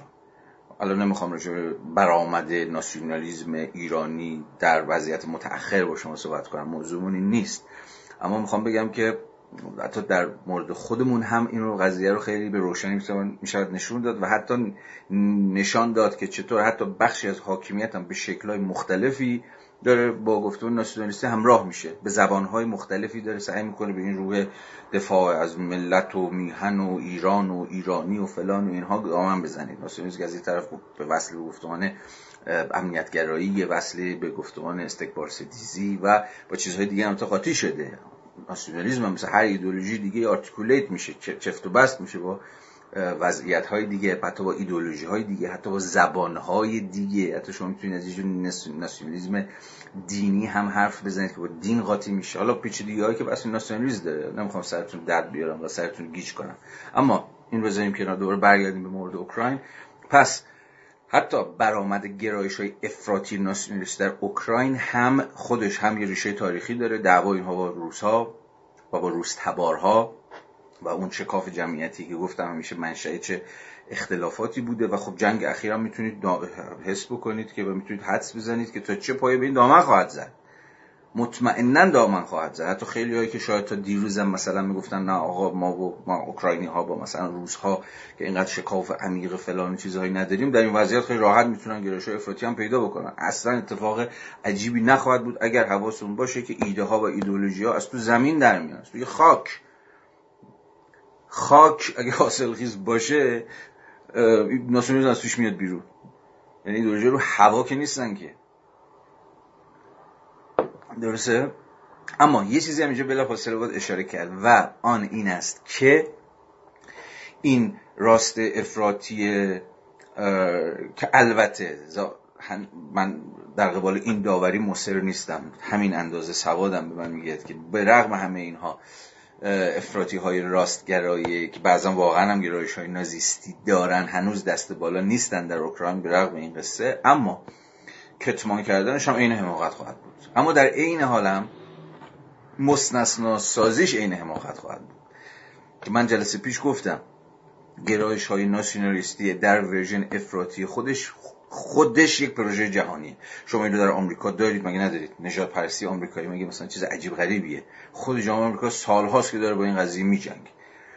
حالا آخرین version ش مثلا Black Lives Matter و اینجور چیزها بوده که آقا نژادپرستی تا بیخ دندان هنوز در آمریکای دموکرات لیبرال کثرت‌گرای غیر و غیره حضور داره. مگه ترامپ یکی از چیزهاش یکی از آبشخورهاش یکی از شعارهاش مگه نبود؟ حالا با مکزیکی ها با یه وجه با چینی ها به یه وجه دیگه پررنگ کردن ورژن آمریکایی سفید چشم آبی فلانی ها به وجه دیگه تو خود فرانسه. یعنی می‌خوام بگم حتی در مهد دموکراسی هم مگه شما گرایش های نجات پرستی رو ندارید.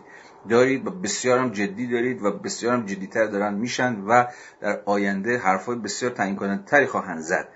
گذشت اون روزگاری که اروپا فکر می‌کرد از فاشیسم عبور کرده. با آدورنو حالا اینجا شاید تنها جای باشه که بشه اشاره هم با آدورنو کرد. اتفاقا بحثی بود که هفته پیشم سر بحث آدورنو داشتیم که می‌گفت آقا تمام جامعه شناسی باید حالا تمام جامعه شناسی که اقراق شده است ولی به حال جامعه شناسی باید منظور شرط جامعه شناسی آلمانی بود دیگه چون به مقتضای تجربه و جغرافیا و تاریخی که یک جامعه شناسی تعین مشخصی می‌گیره.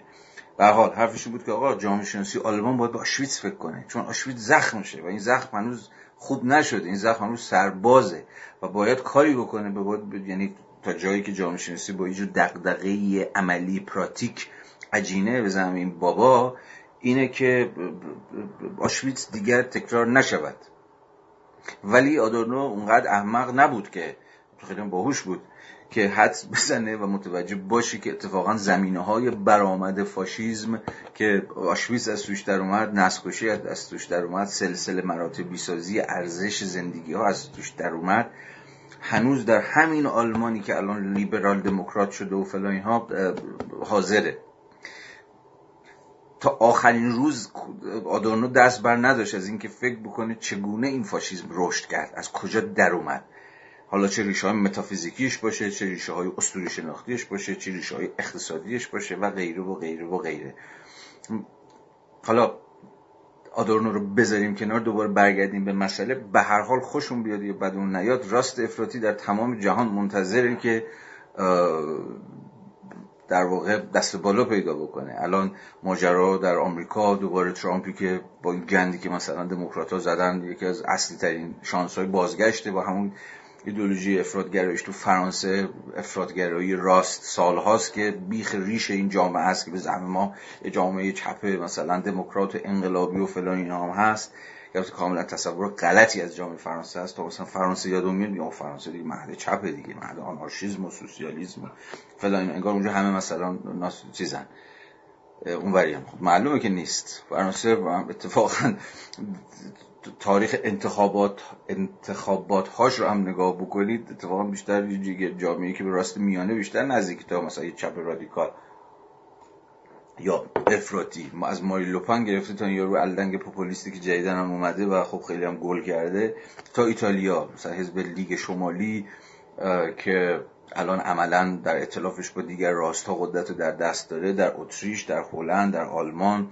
آلترناتیو فور دوچلندی که در عرض 10 سال 15 سال مثلا به حزب سوم تبدیل شده و از چپا جلو از چپای رادیکال از حزب دلینکه حالا من درست هم تلفظ می‌کنم یا نه. پیشی گرفت و حالا قصه حسین کور شبستری برای شما تعریف نکنم. ولی می‌خوام بگم که راست افراطی پدیده مختص اوکراین نیستش که اینو گل گنده بکنن یه دی بگن آقا پوتین داره میره فاشیستا رو بزنه. همین دریوریایی که خودش میگه و خیلی طرفداراش هم تعریف می‌کنن که یه مش فاشیسته که روس کشی داشتن می‌کردن و نسل کشی داشتن می‌کردن. اونها رو رفته مثلا نجا. این که تقلیل قضیه است. مثلا انگار پوتین همون بحث مداخله بشر دوستانه هفته پیش بود. انگار مثلا برای نجات روس توارها رفته.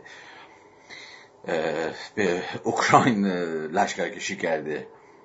در صورتی که می‌دونیم مسئله فتح کل اوکراین نه مثلا فقط اون لوهانسک و دونتسک دو تا جمهوری خود مختار و اینجور قصه ها هستن.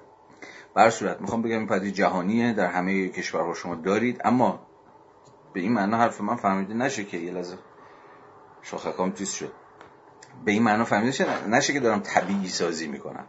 بودن خب آقا همه هست دیگه. اونجا هم فاشیست هست اینجا هم فاشیست همه جا هست و اینا نه می‌خوام بگم که به این من می‌خوام بگم استثنا سازی نباید کرد از مورد اوکراین. چون این استثنا سازی خیلی کمک می‌کنه اتفاقا به پروپاگاندای پوتین. که خودش رو چیز می‌دونه دیگه ضد نازی و اینجور چیزا می‌دونه که رفته معتادها و نازی هایی که در دولت اوکراین مستقره مثلا اونا رو بریزه بیرون. و عنوان مثلا قهرمان مبارزه با نسل روسا بخواد خودش رو جا بزنه. نه مسئله استثنا نیست مسئله بسیار فراگیرتره و به این معنی ما با این مورد خیلی خاص عجیب و غریب مواجه نیستیم. گرچه هر امری خاص بودگی رو داره مثل اوکراین که بهش اشاره کردن. که در تاریخش در بافتار جمعیتی قومیتیش در هزار یک چیز دیگه ریشه داره. اما باید حواستون باشه که داستان تا چه پای فراگیره و چه زمینه هایی درون همین منازعه اخیر داره. خب من یه اجازه بدید که شتابم رو اندکی بیشتر کنم. یه موضوع دیگه که خیلی مهمه. من هفته پیش در جلسه قبل از این گفتم که باید از یه جور پوتین گرایی در تحلیل اجتناب کرد. گرچه خودم هم هی مدام میفتم توشه پوتین پوتین زیاد می‌کنم البته ادام این بود که از نقش شخص یا ایندیویدوالیتی در تاریخ نمی‌شود گذشت اما به فرد یک جور هایپر اکتیویتی نباید نسبت داد. یک جور بیش فعالی که انگار بیرون از زمین و زمانه و متنه. اتفاقا باید نشون داد که کنش ها و تصمیم های هر فردی در چه زمین گنده ریشه داره. مسئله تحلیل روانشناختی یا هر چیزی شخص پوتین که آقا آدم نمی‌دونم پارانویکیه آدم جاه طلبیه آدم فلانی بهمانی اینها چیزی زیادی به ما از وضعیت نخواهد گفت و به نظر میاد که انگار کل جنگ رو میشه در انگیزه های سوبژکتیو آقای پوتین توضیح داد و تقلیل داد و قال قضیه کند در صورتی که داستان به منازعات کلان در سطوح استراتژیک و ژئوپلیتیک برمیگرده که اقتضائاتی داره. حالا در دل این اقتضائات فرد هم متولد میشه. مثل شخصی مثل پوتین یا هر کسی دیگه. برای این در عین حالی که باید تکینگی و فردیت این آدم رو یا هر آدم دیگه رو در تحلیل لحاظ کرد اما این رو منتزع نباید کرد از وضعیت. حالا اینو گفتم این بحث هفته پیشون بود که بیشتر بیشترم بحثش دادم اما الان می‌خوام بگم که یه چیز دیگه ای می‌خوام بگم که اون هم باز در ادامه این بحثه اما حالا اتفاقا می‌خواد رو نقش فرد تاکید بیشتری بکنه. یعنی فرد در تاریخ.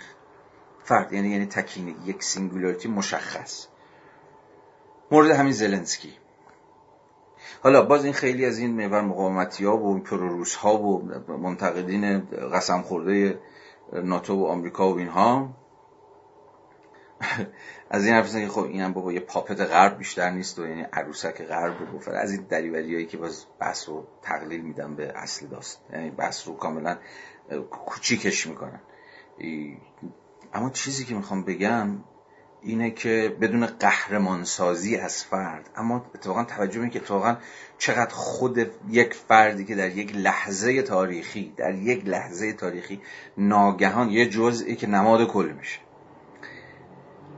این اتفاق چه خوشون بیاد میفته در, در سیمای رهبر.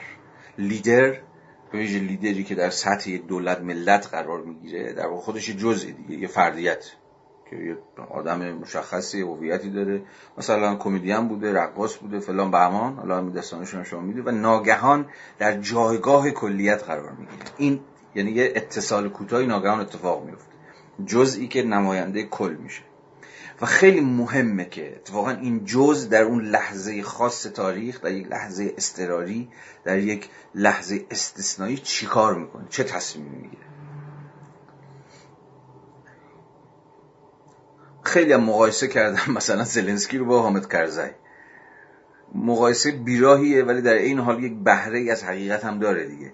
یعنی ناگهان چگونه یک رهبر سیاسی وقتی که فرار می‌کنه میدون خالی می‌کنه دبرو که رفتیم ناگهان چگونه کل شیرازه کل هم میپوکه البته این تا حد زیاد یعنی بازم این این بحث من استعداد تقلیلگرایی داره یعنی انگار پوکیدن مثلا یک نظم سیاسی فقط نتیجه که رهبر فرار کرد. ولی فعلا می‌خوام روی این بچش تاکید کنم. به خیلی چیزای دیگه برمیگرده که خود جامعه چقدر قویه سازمان ها چقدر قویان احزاب چقدر قویان گروه ها و زندگی اجتماعی چقدر نیرومنده که توی وضعیت های حتی ممکنه رهبر هم. هر چقدر شما رهبر ستیز باشید یا در تحلیل هاتون نقش رهبری اهمیتی نداشته باشه. لیدر اصلا براتون مهم تو تحلیل چپ متأخر میگن آقا دیگه ما از پایدام رهبری کلاسیک فلان خارج شدیم. جنبش ها رزوماتیکن متکثرن فلان فلان. خب این حرف رو من هم می‌فهمم شما هم احتمالاً می‌فهمید. اما من هنوز وسوسه این رو دارم که در تحلیل هنوز نقش لیدرها بسیار تعیین کننده است. شما خوشون بیاد شما بعدون بیاد. لیدر بره لیدر بمیره لیدر کشته بشه لیدر فرار بکنه از همه فرار بکنه ناگهان شیرازه هم می‌تونه بکنه. گرچه اگر جامعه نیرومند باشه ممکنه تو در وضعیت بدون سر و بدون لیدر و بدون رهبر می‌تونه به کار خودش ادامه بده. ولی در هر صورت نمیشه از اون نقش اون فردیت در تاریخ شونه خالی کرد و بی اهمیت جلوش داد. تصادفی نیستش که یه آدم مثل زلنسکی خیلی شوخی شوخی جدی شد. از یه دامین یادم تا قبل از 2019 اگه اشتباه نکنم رئیس جمهور اوکراین شد که خب شنیدید قصه شد دیگه نه کسی میشناختش نه مرد سیاسی بود. یه آدمی بود که تو خیلی سلبریتی الا سلبریتی توری بود و اینا ولی خب با همین شعار ضد فساد و و اتفاقا وارد بازی های روسی و غرب اینا خیلی نشد. من شعار انتخاباتش می‌دیدم؟ بیشتر مبتنی بر سیاست های داخلی بود که آقا اوکراین پکیده اقتصادش دست اولیگارش هاست فساد تا فیها خالدون جامعه ما رو گرفته فقر و فلا اینا خیلی داره جامعه رو نابود می‌کنه و با شعارهای در واقع به یک معنای رفرمیستی که خود سیاست داخل اوکراین رو نشونه گرفته بود قدرت گرفت. برای همین هم بود که یکی از انتخابات بود که تو قطبی هم نشد با 73 درصد رأی آورد. شما باید از خودتون بپرسید. وقتی تمام انتخابات اوکراین در سالهای گذشته تا حد زیادی قطبیه یعنی مثلا 48 به 52 51 به 49 47 به 53 کسی پیروز میشه تو این وضعیت قطبی نواهان چطور یه بابایی میاد 73 درصد رأی میاره؟ تو اون جامعه به شدت دو قطبی شده یه روس تبار و اوکراین تبار. خب معناش باید این باشه. اصلا شما جامعه اوکراین هم نمی‌شناسید تاریخش هم نمی‌دونید. همین همینو به شما میگن.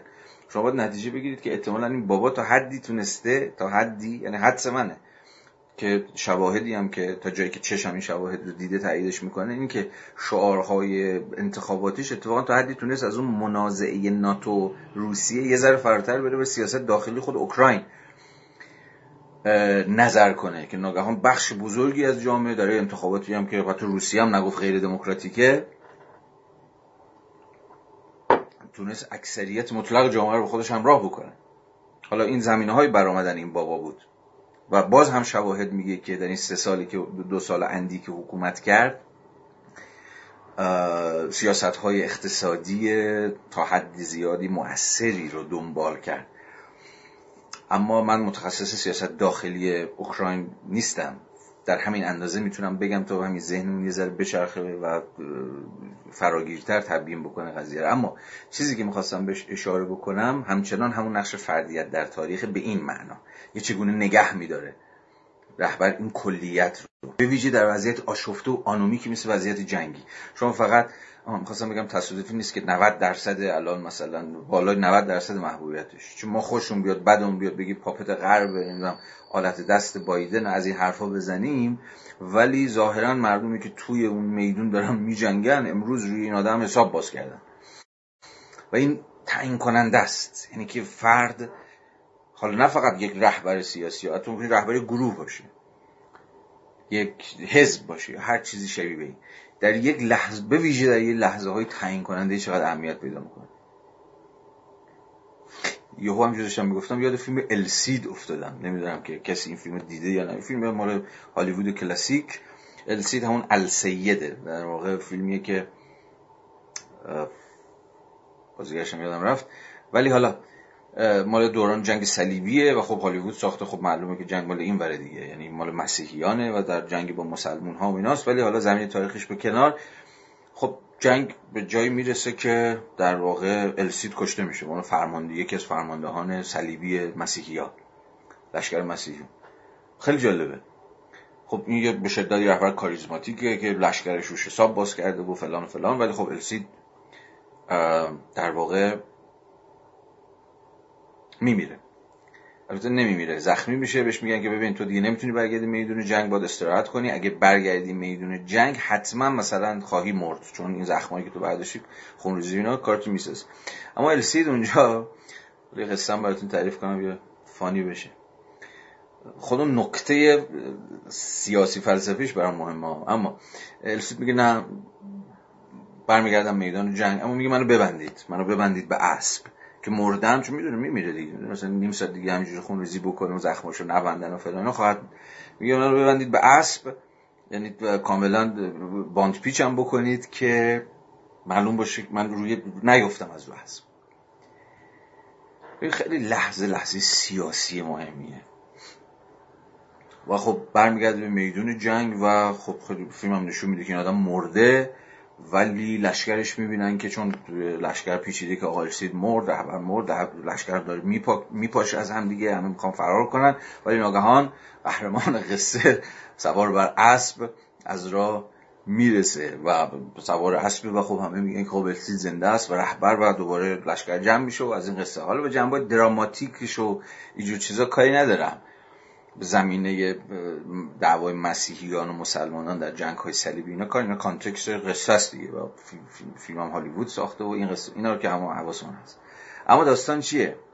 باز نقش رهبر که هنوز سوار اسبه و داده داره می جنگی و نمرده و این باعث یه جور وحدت میشه.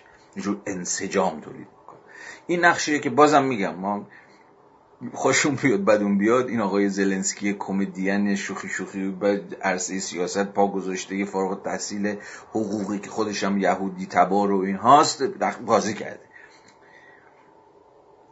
در یک لحظه تاریخی ناگهان این اتصال کوتاه برقرار شد. جزئی که داره کل رو نمایندگی می‌کنه. شده نماد. آقا نمادها چجوری ساخته میشن؟ یه شخصیت قهرمان ملی یعنی چی؟ یعنی همینات دیگه. قهرمان های ملی به شکل مختلفی می‌تونن ساخته بشن. ایماژ قهرمان با مکانیزم های چندگانه ای ساخته میشه. ولی این خیلی ذهن منو گرفته و فکر می‌کنم ذهن شما رو هم گرفته. فارغ از تعریف ها و تکریم ها و قهرمان سازی ها که به حال میدیای غربم استادشه دیگه به قضیه فکر بکنید.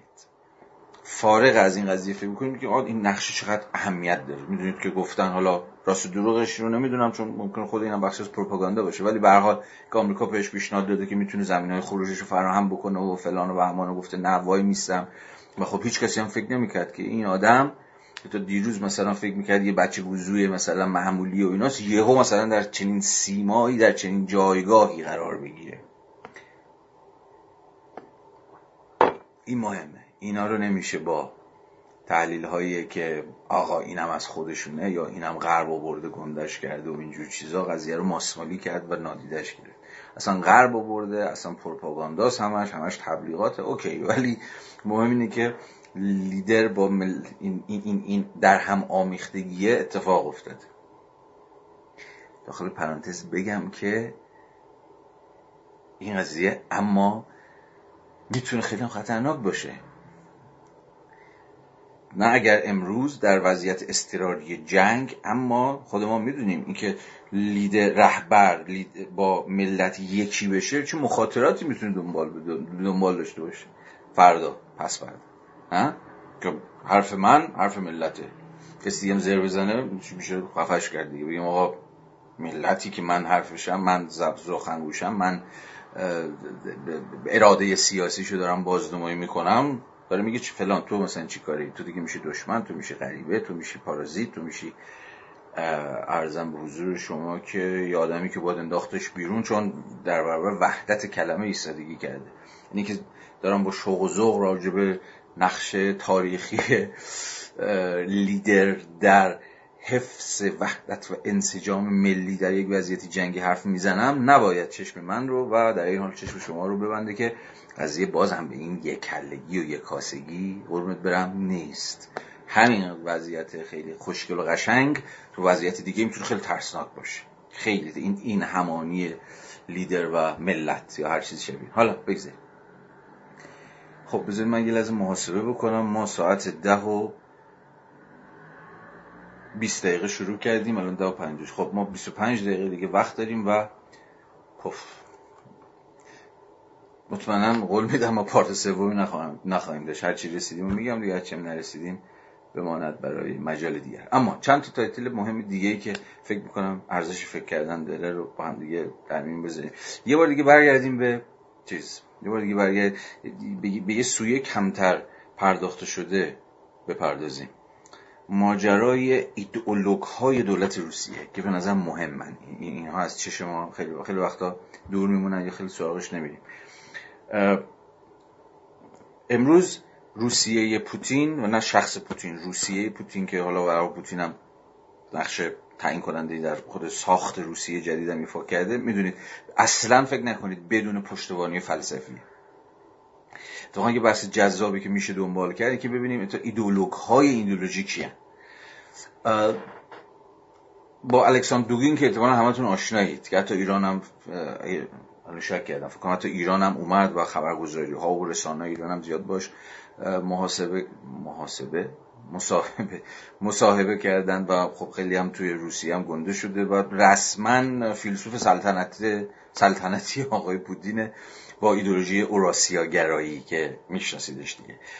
در واقع تلفیقی از یه جور پست مدرنیزم و نسبی گرایی و در اینها روسیه گرایی که خیلی هم برای راستای ایران هم محبوب بوده. خیلی هم بارها میگم به شکل مختلف دعوتش کردن حرفاشو شنیدن و براشون جالب بوده. نقش در واقع الهام دهنده ای رو در واقع ایفا کرد. خب الکساندر دوگین بسیار مهمه. رسما فیلسوف رسمی دولت روسیه است و از یه جور اوراسیا گرایی در برابر اروپا گرایی دفاع می‌کنه. از این طرف بولشویسم می‌زنه از این طرف لیبرالیسم می‌زنه از این طرف سرمایه‌داری رو می‌زنه و از این دفاع می‌کنه که روسیه به عنوان در واقع یک قدرت تمدنی و فرهنگی که اتفاقا به یک معنای بخش از اروپا نیست این خیلی نکته مهمیه. من باز باید بهش برگردم به تقابل اروپا در آسیا در بخشی که می‌خوام راجع به ترکیدن حباب ایده اروپا با شما صحبت کنم که مهمترین بخش بحث منه در امشب. اما به حال داشتم می‌گفتم که این ایدئولوگ های فیلسوف ایدئولوگ هایی که عملا دارن ایدئولوژی روسیه گرایی متأخر رو زیل گفتمان اوراسیا گرایی بهش دامن می‌زنه و جدی گرفت رفت کاراشون خوند. من الان تازه شروع کردم مثلا ببینم کارهای دوگین چیه چی داره میگه. خیلی خیلی ابتدایی هم در این زمینه. چهار تا مقاله هنوز ازش خوندم و کتاباش خیلیش هم به انگلیسی نیستش. ولی میشه پیدا کرد که امهات و رؤوس ایدولوژی آدم چیه. یعنی به جنبه های فکری ایدئولوژیک این قضیه هم باید اندیشید.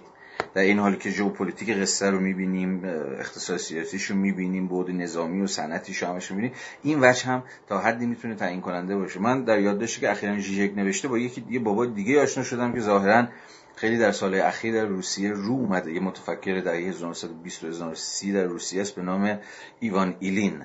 در واقع ایوان ایلین و الکساندر دوگین دو تا چهره متقدم و متأخر ایدولوژی اوراسیاگرایی که پوتین توش داره نفس می‌کشه. ویژگی عمدهش هم اینه که دو, دو تا چه هم چپو می‌زنن هم در واقع بولشویسم و بولشویسم خب خاصهای روسیه و اینا داره دیگه. هم به شدت مثلا ایلین در دهه 1920 هم به شدت منتقد بولشویسم هم از یه طرف به شدت منتقد لیبرالیسم و در واقع سرمایه داره اینجا چیزاست و, و نظریه پرداز به یک نوعی پادشاهی روسیه که نقش تعیین کننده رو حاکم بازی می‌کنه. حاکم پادشاه بازی می‌کنه درش اتفاقا انتخابات برگزار میشه ولی انتخابات کارکرد کاملا سوری داره. یه چیزی شبیه بیعت که در یه جمله هم که اخیرا ازش میخوندم از خود ایلین اینه که بله ما میجیم رأی میدیم ولی رأی ما صرفا تاییدی است که مهر تاییدی است که بر شخص حاکم و رهبر می‌زنیم. این قرینه سازی هم اگر بکنید این بحث های کسی مثل ایلین برای خود شما در مختصاتی که ما هم داریم توی زندگی می‌کنیم خیلی آشنا میشه دیگه. انتخابات هست ولی خب یه جنبه در واقع سوری داره و صرفا یه جور تایید و در واقع تثبیت جایگاه حاکم از منظر نالا یه جور سمبولیک و یه جور نمادین. این رو در دوگین هم دقیقا می‌بینید. دوگین هم ادامه همین ایدولوژیه و خیلی هم با چیز آقای پوتین هم جور در میاد. خب پوتین 20 بیشتر از 20 اندی ساله که در واقع کنگر خورده و لنگر انداخته. انتخابات هم داره برگزار میشه در روسیه. ظاهرا این آدم محصول پروسه‌ی انتخاباتیه. ولی هفته پیشم بهتون گفتم که باید حواستون باشه که اینکه این هی از تو لپ لپ انتخابات میاد بیرون تا تا حد زیادی حالا جنبه تقلب در انتخابات اینا هم بذاریم کنار. اینی که به شدت اپوزیسیون زدایی کرده و در اپوزیسیون کشی کرده حالا یا کشته کسایی که ممکنه چهره بشن و یا از مجرای ساختن پرونده قضایی اینا مثلا مثل برای این بابا ناوالنی اینا مدام این نیروی اپوزیسیون خودش رو که می‌تونستن ای بسا در یک انتخابات دموکراتیک حالا موی دماغش بشن رو مدام طرد کرده. ولی در این حال شما انتخابات دارید ساختار صوری دموکراسی هم ظاهرا برقراره اما در نهایت جایگاه به شدت محکمه جایگاه شخص حاکم به شدت تثبیت شده است و محکم. و از اون طرف این ایدولوگ ها تا چه پایه پس عملا چیزن دیگه. عملا جدا کردن روسیه از اروپا. اینکه ما ارزش های روسیه خودمون داریم. با لیبرال دموکراسی نیستیم با سوسیالیسم نیستیم با بولشویسم نیستیم و حقیقت خودمون رو داریم. از تو هم دوگین مدام از اینجور حقیقت روسی حرف می‌زنه که ریشه داره در زمین در تاریخ در فرهنگ خود روسیه. که ربطی هم به اروپا و ارزش های جهان شمول برآمده از اصل روشنگری فلان نداره. طبق معمول مدرنیته رو می‌زنه روشنگری رو می‌زنه و اساسا ارزش های کلی رو می‌زنه. از اینجاست که گفتم یه آمیزه ای از نسبیگرایی پست مدرنی که میگه چیز خود فرهنگ خودمون ارزش خودمون مثلا شیوه حکرانی خودمون که همش روسیه. مال کشورهای دیگه نیست. غربیان نمی‌فهمن. غربی. و این باز این حرف هم برای شما آشناست دیگه. یه جور موجه سازی خود از مجرای ایدولوژی نسبیگرایی که تو از خود غرب هم در اومد.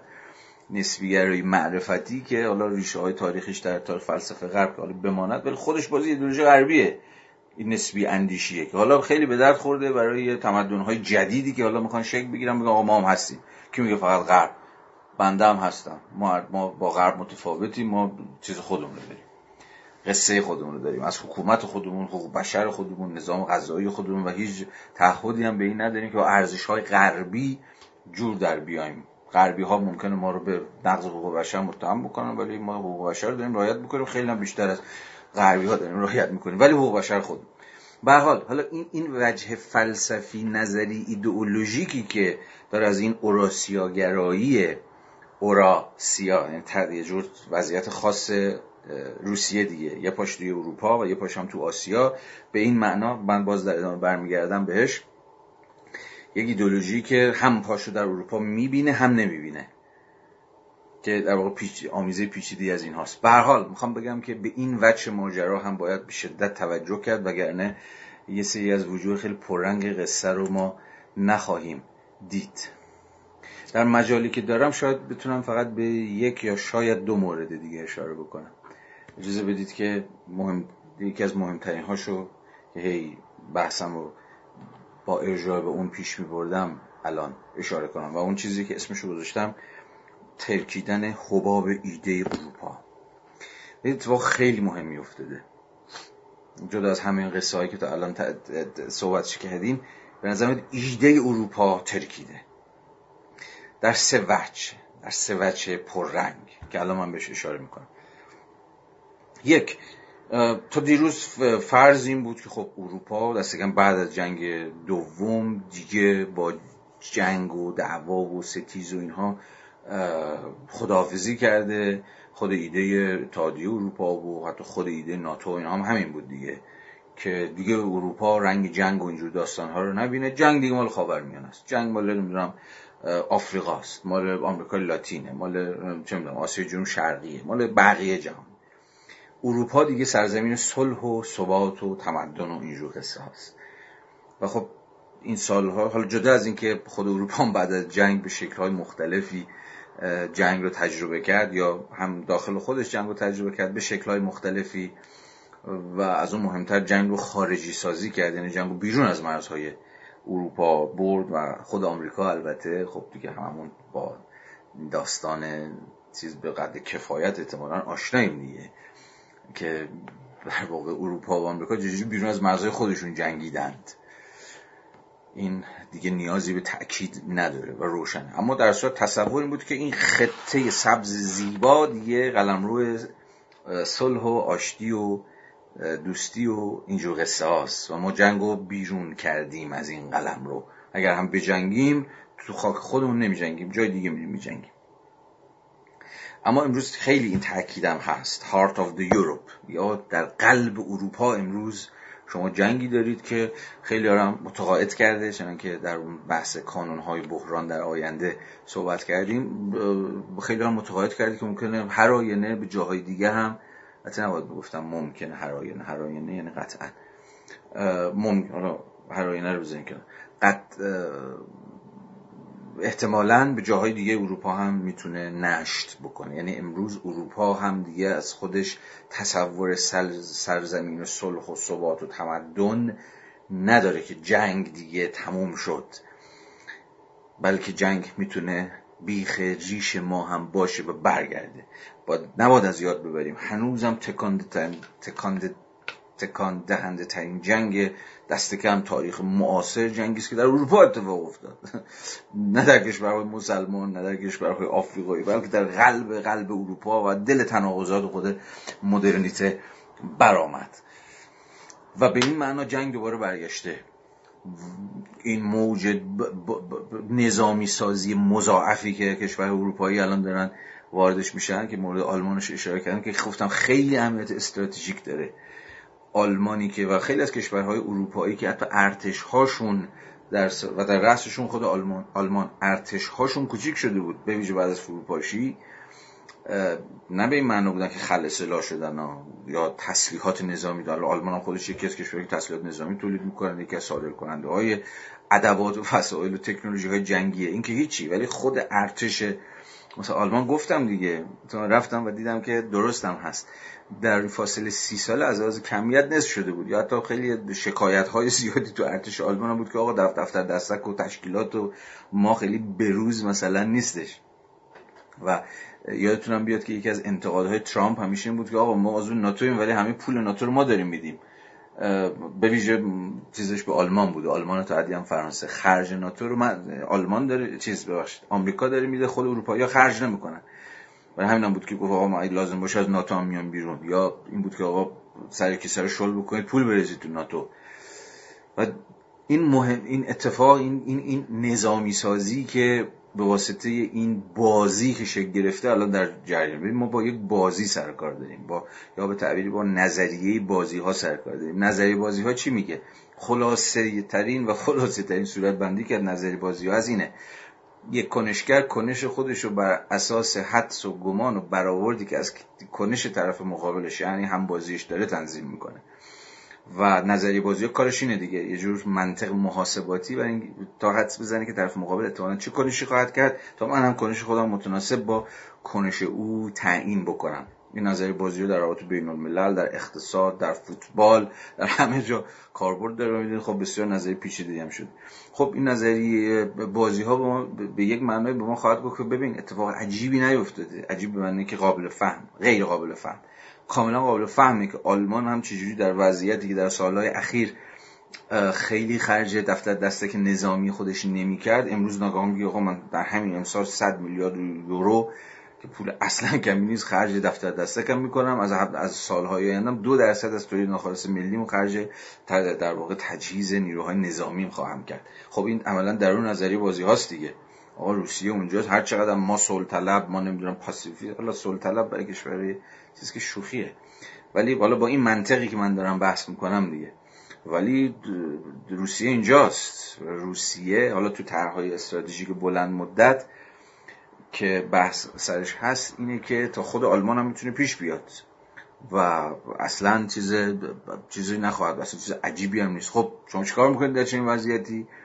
تو شما میگید آقا من باید یه فکری بالا خودم بکنم دیگه. یعنی می‌خوام بگم بازی که شروع بشه دیگه ته نداره. یعنی شما خیلی باید انتظار درایت داشته باشید انتظار خیشتنداری داشته باشید که مثلا به جهان غرب و قدرت های جهانی بگید. خب عزیزان وارد بازی تسلیحات نظامی و اعتو ده تا موشک داری من پنجاه تا موشک دارم. اینها نشد. منطق رئالیستی سرد و در این حال کسافت روابط بین همینه. حمله روسیه داره حمله می‌کنه. روسیه داره تجهیزات نظامیشو فلان و فلان می‌کنه. آلمان گوگولی خوشگل پول خرج نکن برای دفتر دستک نظامیش هم امروز تبدیل شده به یک کشوری که در اونم در وضعیتی که دست چپاست. هفته پیشم گفتم واقعا جز تنزا و کمدی های تاریخه که راستا کمتر از چپا در تاریخ خرجه. حالا این حرف گنده و حکمه. ولی دست در دوره متأخر خب می‌دونی اصلا مرکل هی مقاومت می‌کرد در فشار آمریکا برای اینکه پول خرج ناتو بکنه. هزینه های دولت آلمان رو خرج مثلا تسلیحات نظامی بکنه برای خود دولت آلمان نه بخش صادراتش. خب بخش از همیشه تجارت کثیف کشور غربی بوده دیگه. و اینو همه ما می‌دونیم. این در عصر آقای شولتز رهبر حزب سوسیال دموکرات چپ خوشگل مامانی اتفاق افتاده که معتلفش حزب سبزه که خب اصلا رنگش خودش میگه آقا صلح و فلان چیزش. معتلفش حزب لیبراله. خب رفته پیشم راجع به لیبرالیسم. من حرف زدم که لیبرالیسم که تا چه حد فکر فکر می‌کرد که در واقع لیبرالیزم مسابقه دفاع از بازارهای آزاد چند ملیتی که کشورها عوضی که با هم دیگه بجنگن مرزاشو روی هم دیگه ببندن با هم بیزنس می‌کنن همکاری می‌کنن و از این حیث جنگ رو ترد می‌کنن و صلح و ثبات رو برای تثبیت بازارها به ارمغان میارن در چنین دولتیه که از حواستون باشه دولت سوسیال دموکرات سبز لیبرال. اصلا با شعار صلح و پذیرش مهاجرین و افزایش بودجه خدمات رفاهی و فلان و فلان تقویت دوباره دانشگاه ها و اینها قدرت گرفت در آلمان و به حاکمیت 20 ساله حزب دموکرات مسیح پایین داد. این دولتی که داره میفته تو بازی نظامی سازی. در اینها در واقع نشانه است برای آنهایی که میاندیشند خیلی خیلی این قصه تعیین کننده است و نشون میده که تا چه حد اروپا و تصور کلاسیکی که خود اروپا از خودش داشت در واقع امروز دیگه شکسته و میگم جنگ پشت دیوارهای ماست ما امروز باید مجهز بشیم ما امروز باید بدونیم که دیگه جنگ فقط ما افغانستان دیگه نیست فقط مال سوریه و عراق و اینا نیست مهاجرین دیگه فقط مهاجرین افغانستانی عراقی نیستن. مثل همین قصه باز نجات پرستانه که شکل گرفت و معرف حضور همه شما هست. پس یکی از وجوه ترکیدن ایده حباب ایده اروپا همینه. یعنی حبابی که اروپا سالها دور خودش چیده بود تو حبابی که نمیچینن. حباب میتنن چیکار می‌کنن؟ حالا هرچی حبابی که دور اروپا رو گرفته بود و اروپا رو متقاعد کرده بود که خب دیگه فلان. وچه دوم که همین الان بهش اشاره کردم اروپای برابر. اروپای برابری خواه اروپای اگالیتریان اروپای برخواسته از روشنگری و فلان و اینجور داستان. این البته از خیلی وقت پیش ترکیده بود حبابش ولی امروز دیگه پاشید بیرون یعنی چرکش تو چش چار خود اروپایی جماعت هم امروز رفت که ایده برابری که ما خوشمون باید بیاد. این ایده رو مدیون اروپایی مدیون تاریخ اروپایی. تاریخ مدرنیته و تاریخ روشنگری است که به ما آموخت. اصلا ایده اگالیته چیه؟ ایده برابری چیست؟ ایده حقوق ایده کلیت چیست؟ اینها ما از اونها آموختیم.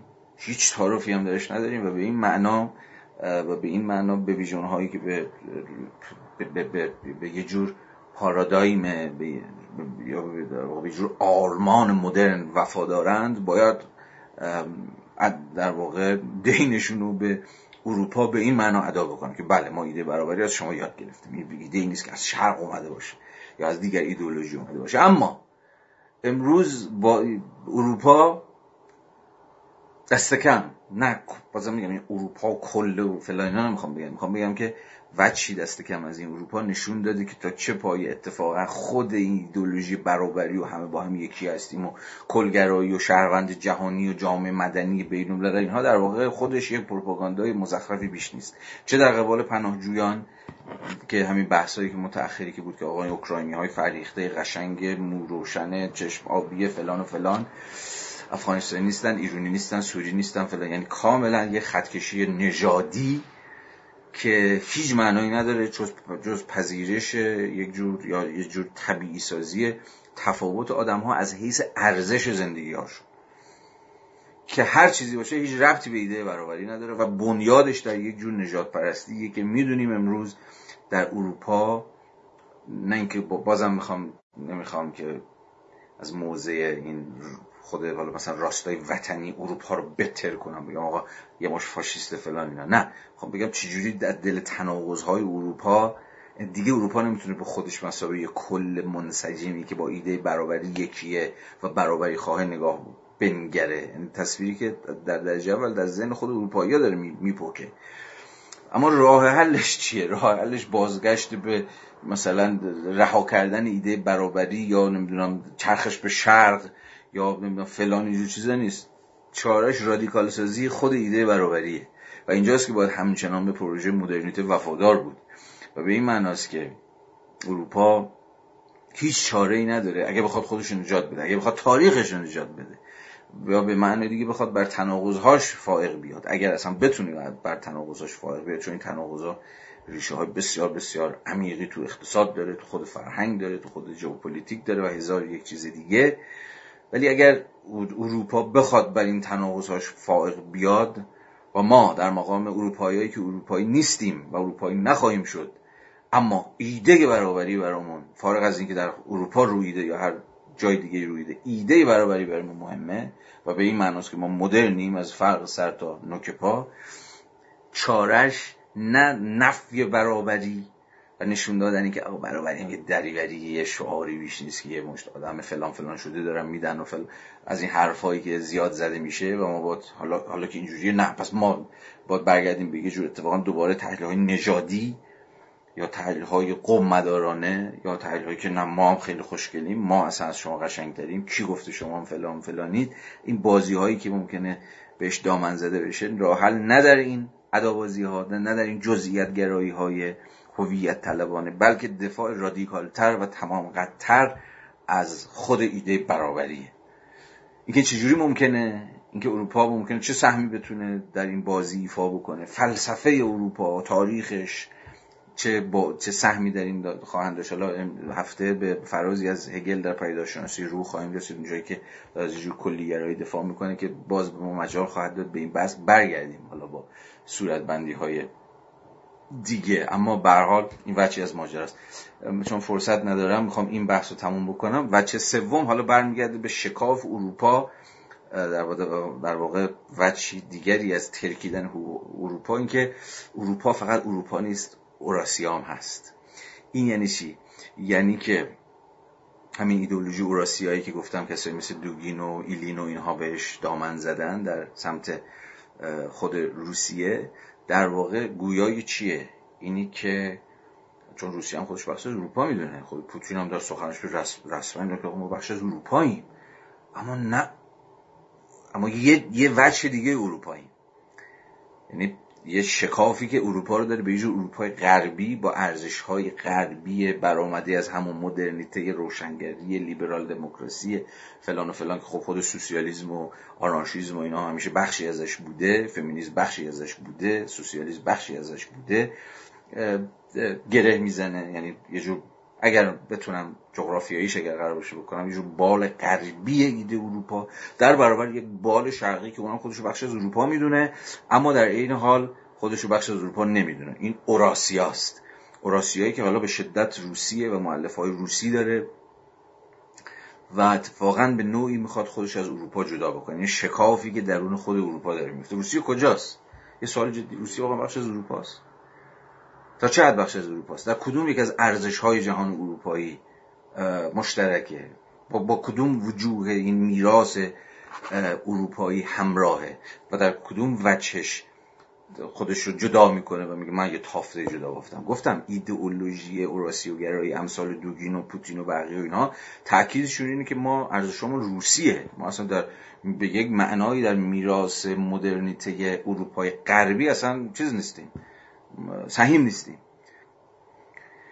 و داستان خودمون رو و قصه خودمون رو داریم دنبال می‌کنیم. بنابراین این ایده اروپایی که خدمتون ارز کردم دست کم پس در سه وجه در همین ده روز ترکیده.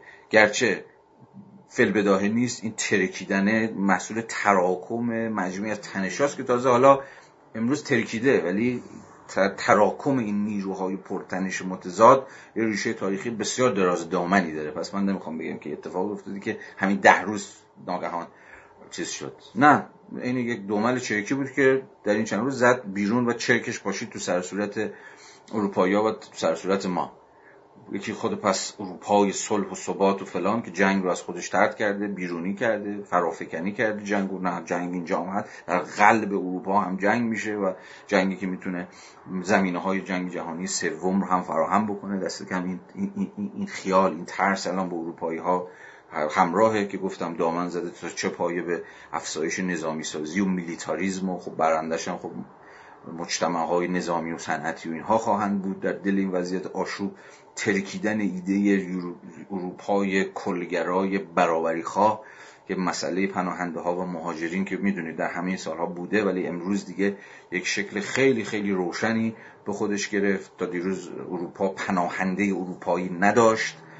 یا به این شکل با این موج پناهنده اروپایی؟ نداشت که فکر می‌کرد خب این پناهنده خودیه. من سه سالم بدون ویزا بهش تو کل کشورهای اتحادیه اروپا اقامت میدم و به رشد و دست کم خودش شاید به شکل ریاکارانه ترد می‌کرد که تفاوت می‌گذاره بین انسان شرقی غربی فلان. با این حقیقت خودش مواجه شده که به اون اندازه ای که باید هنوز کلی نیست. یونیورسالیست نیست به اندازه که باید اگالیتریان برابری خواه نیست.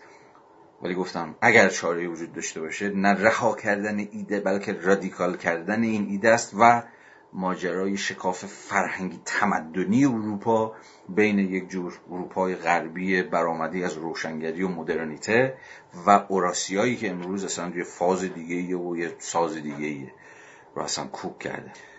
خب اگر حوصله و رمقی و ایده بود من برای روزهای آینده در یه جلسه دیگه این بحث دنبال می‌کنم. مرسی شب بخیر.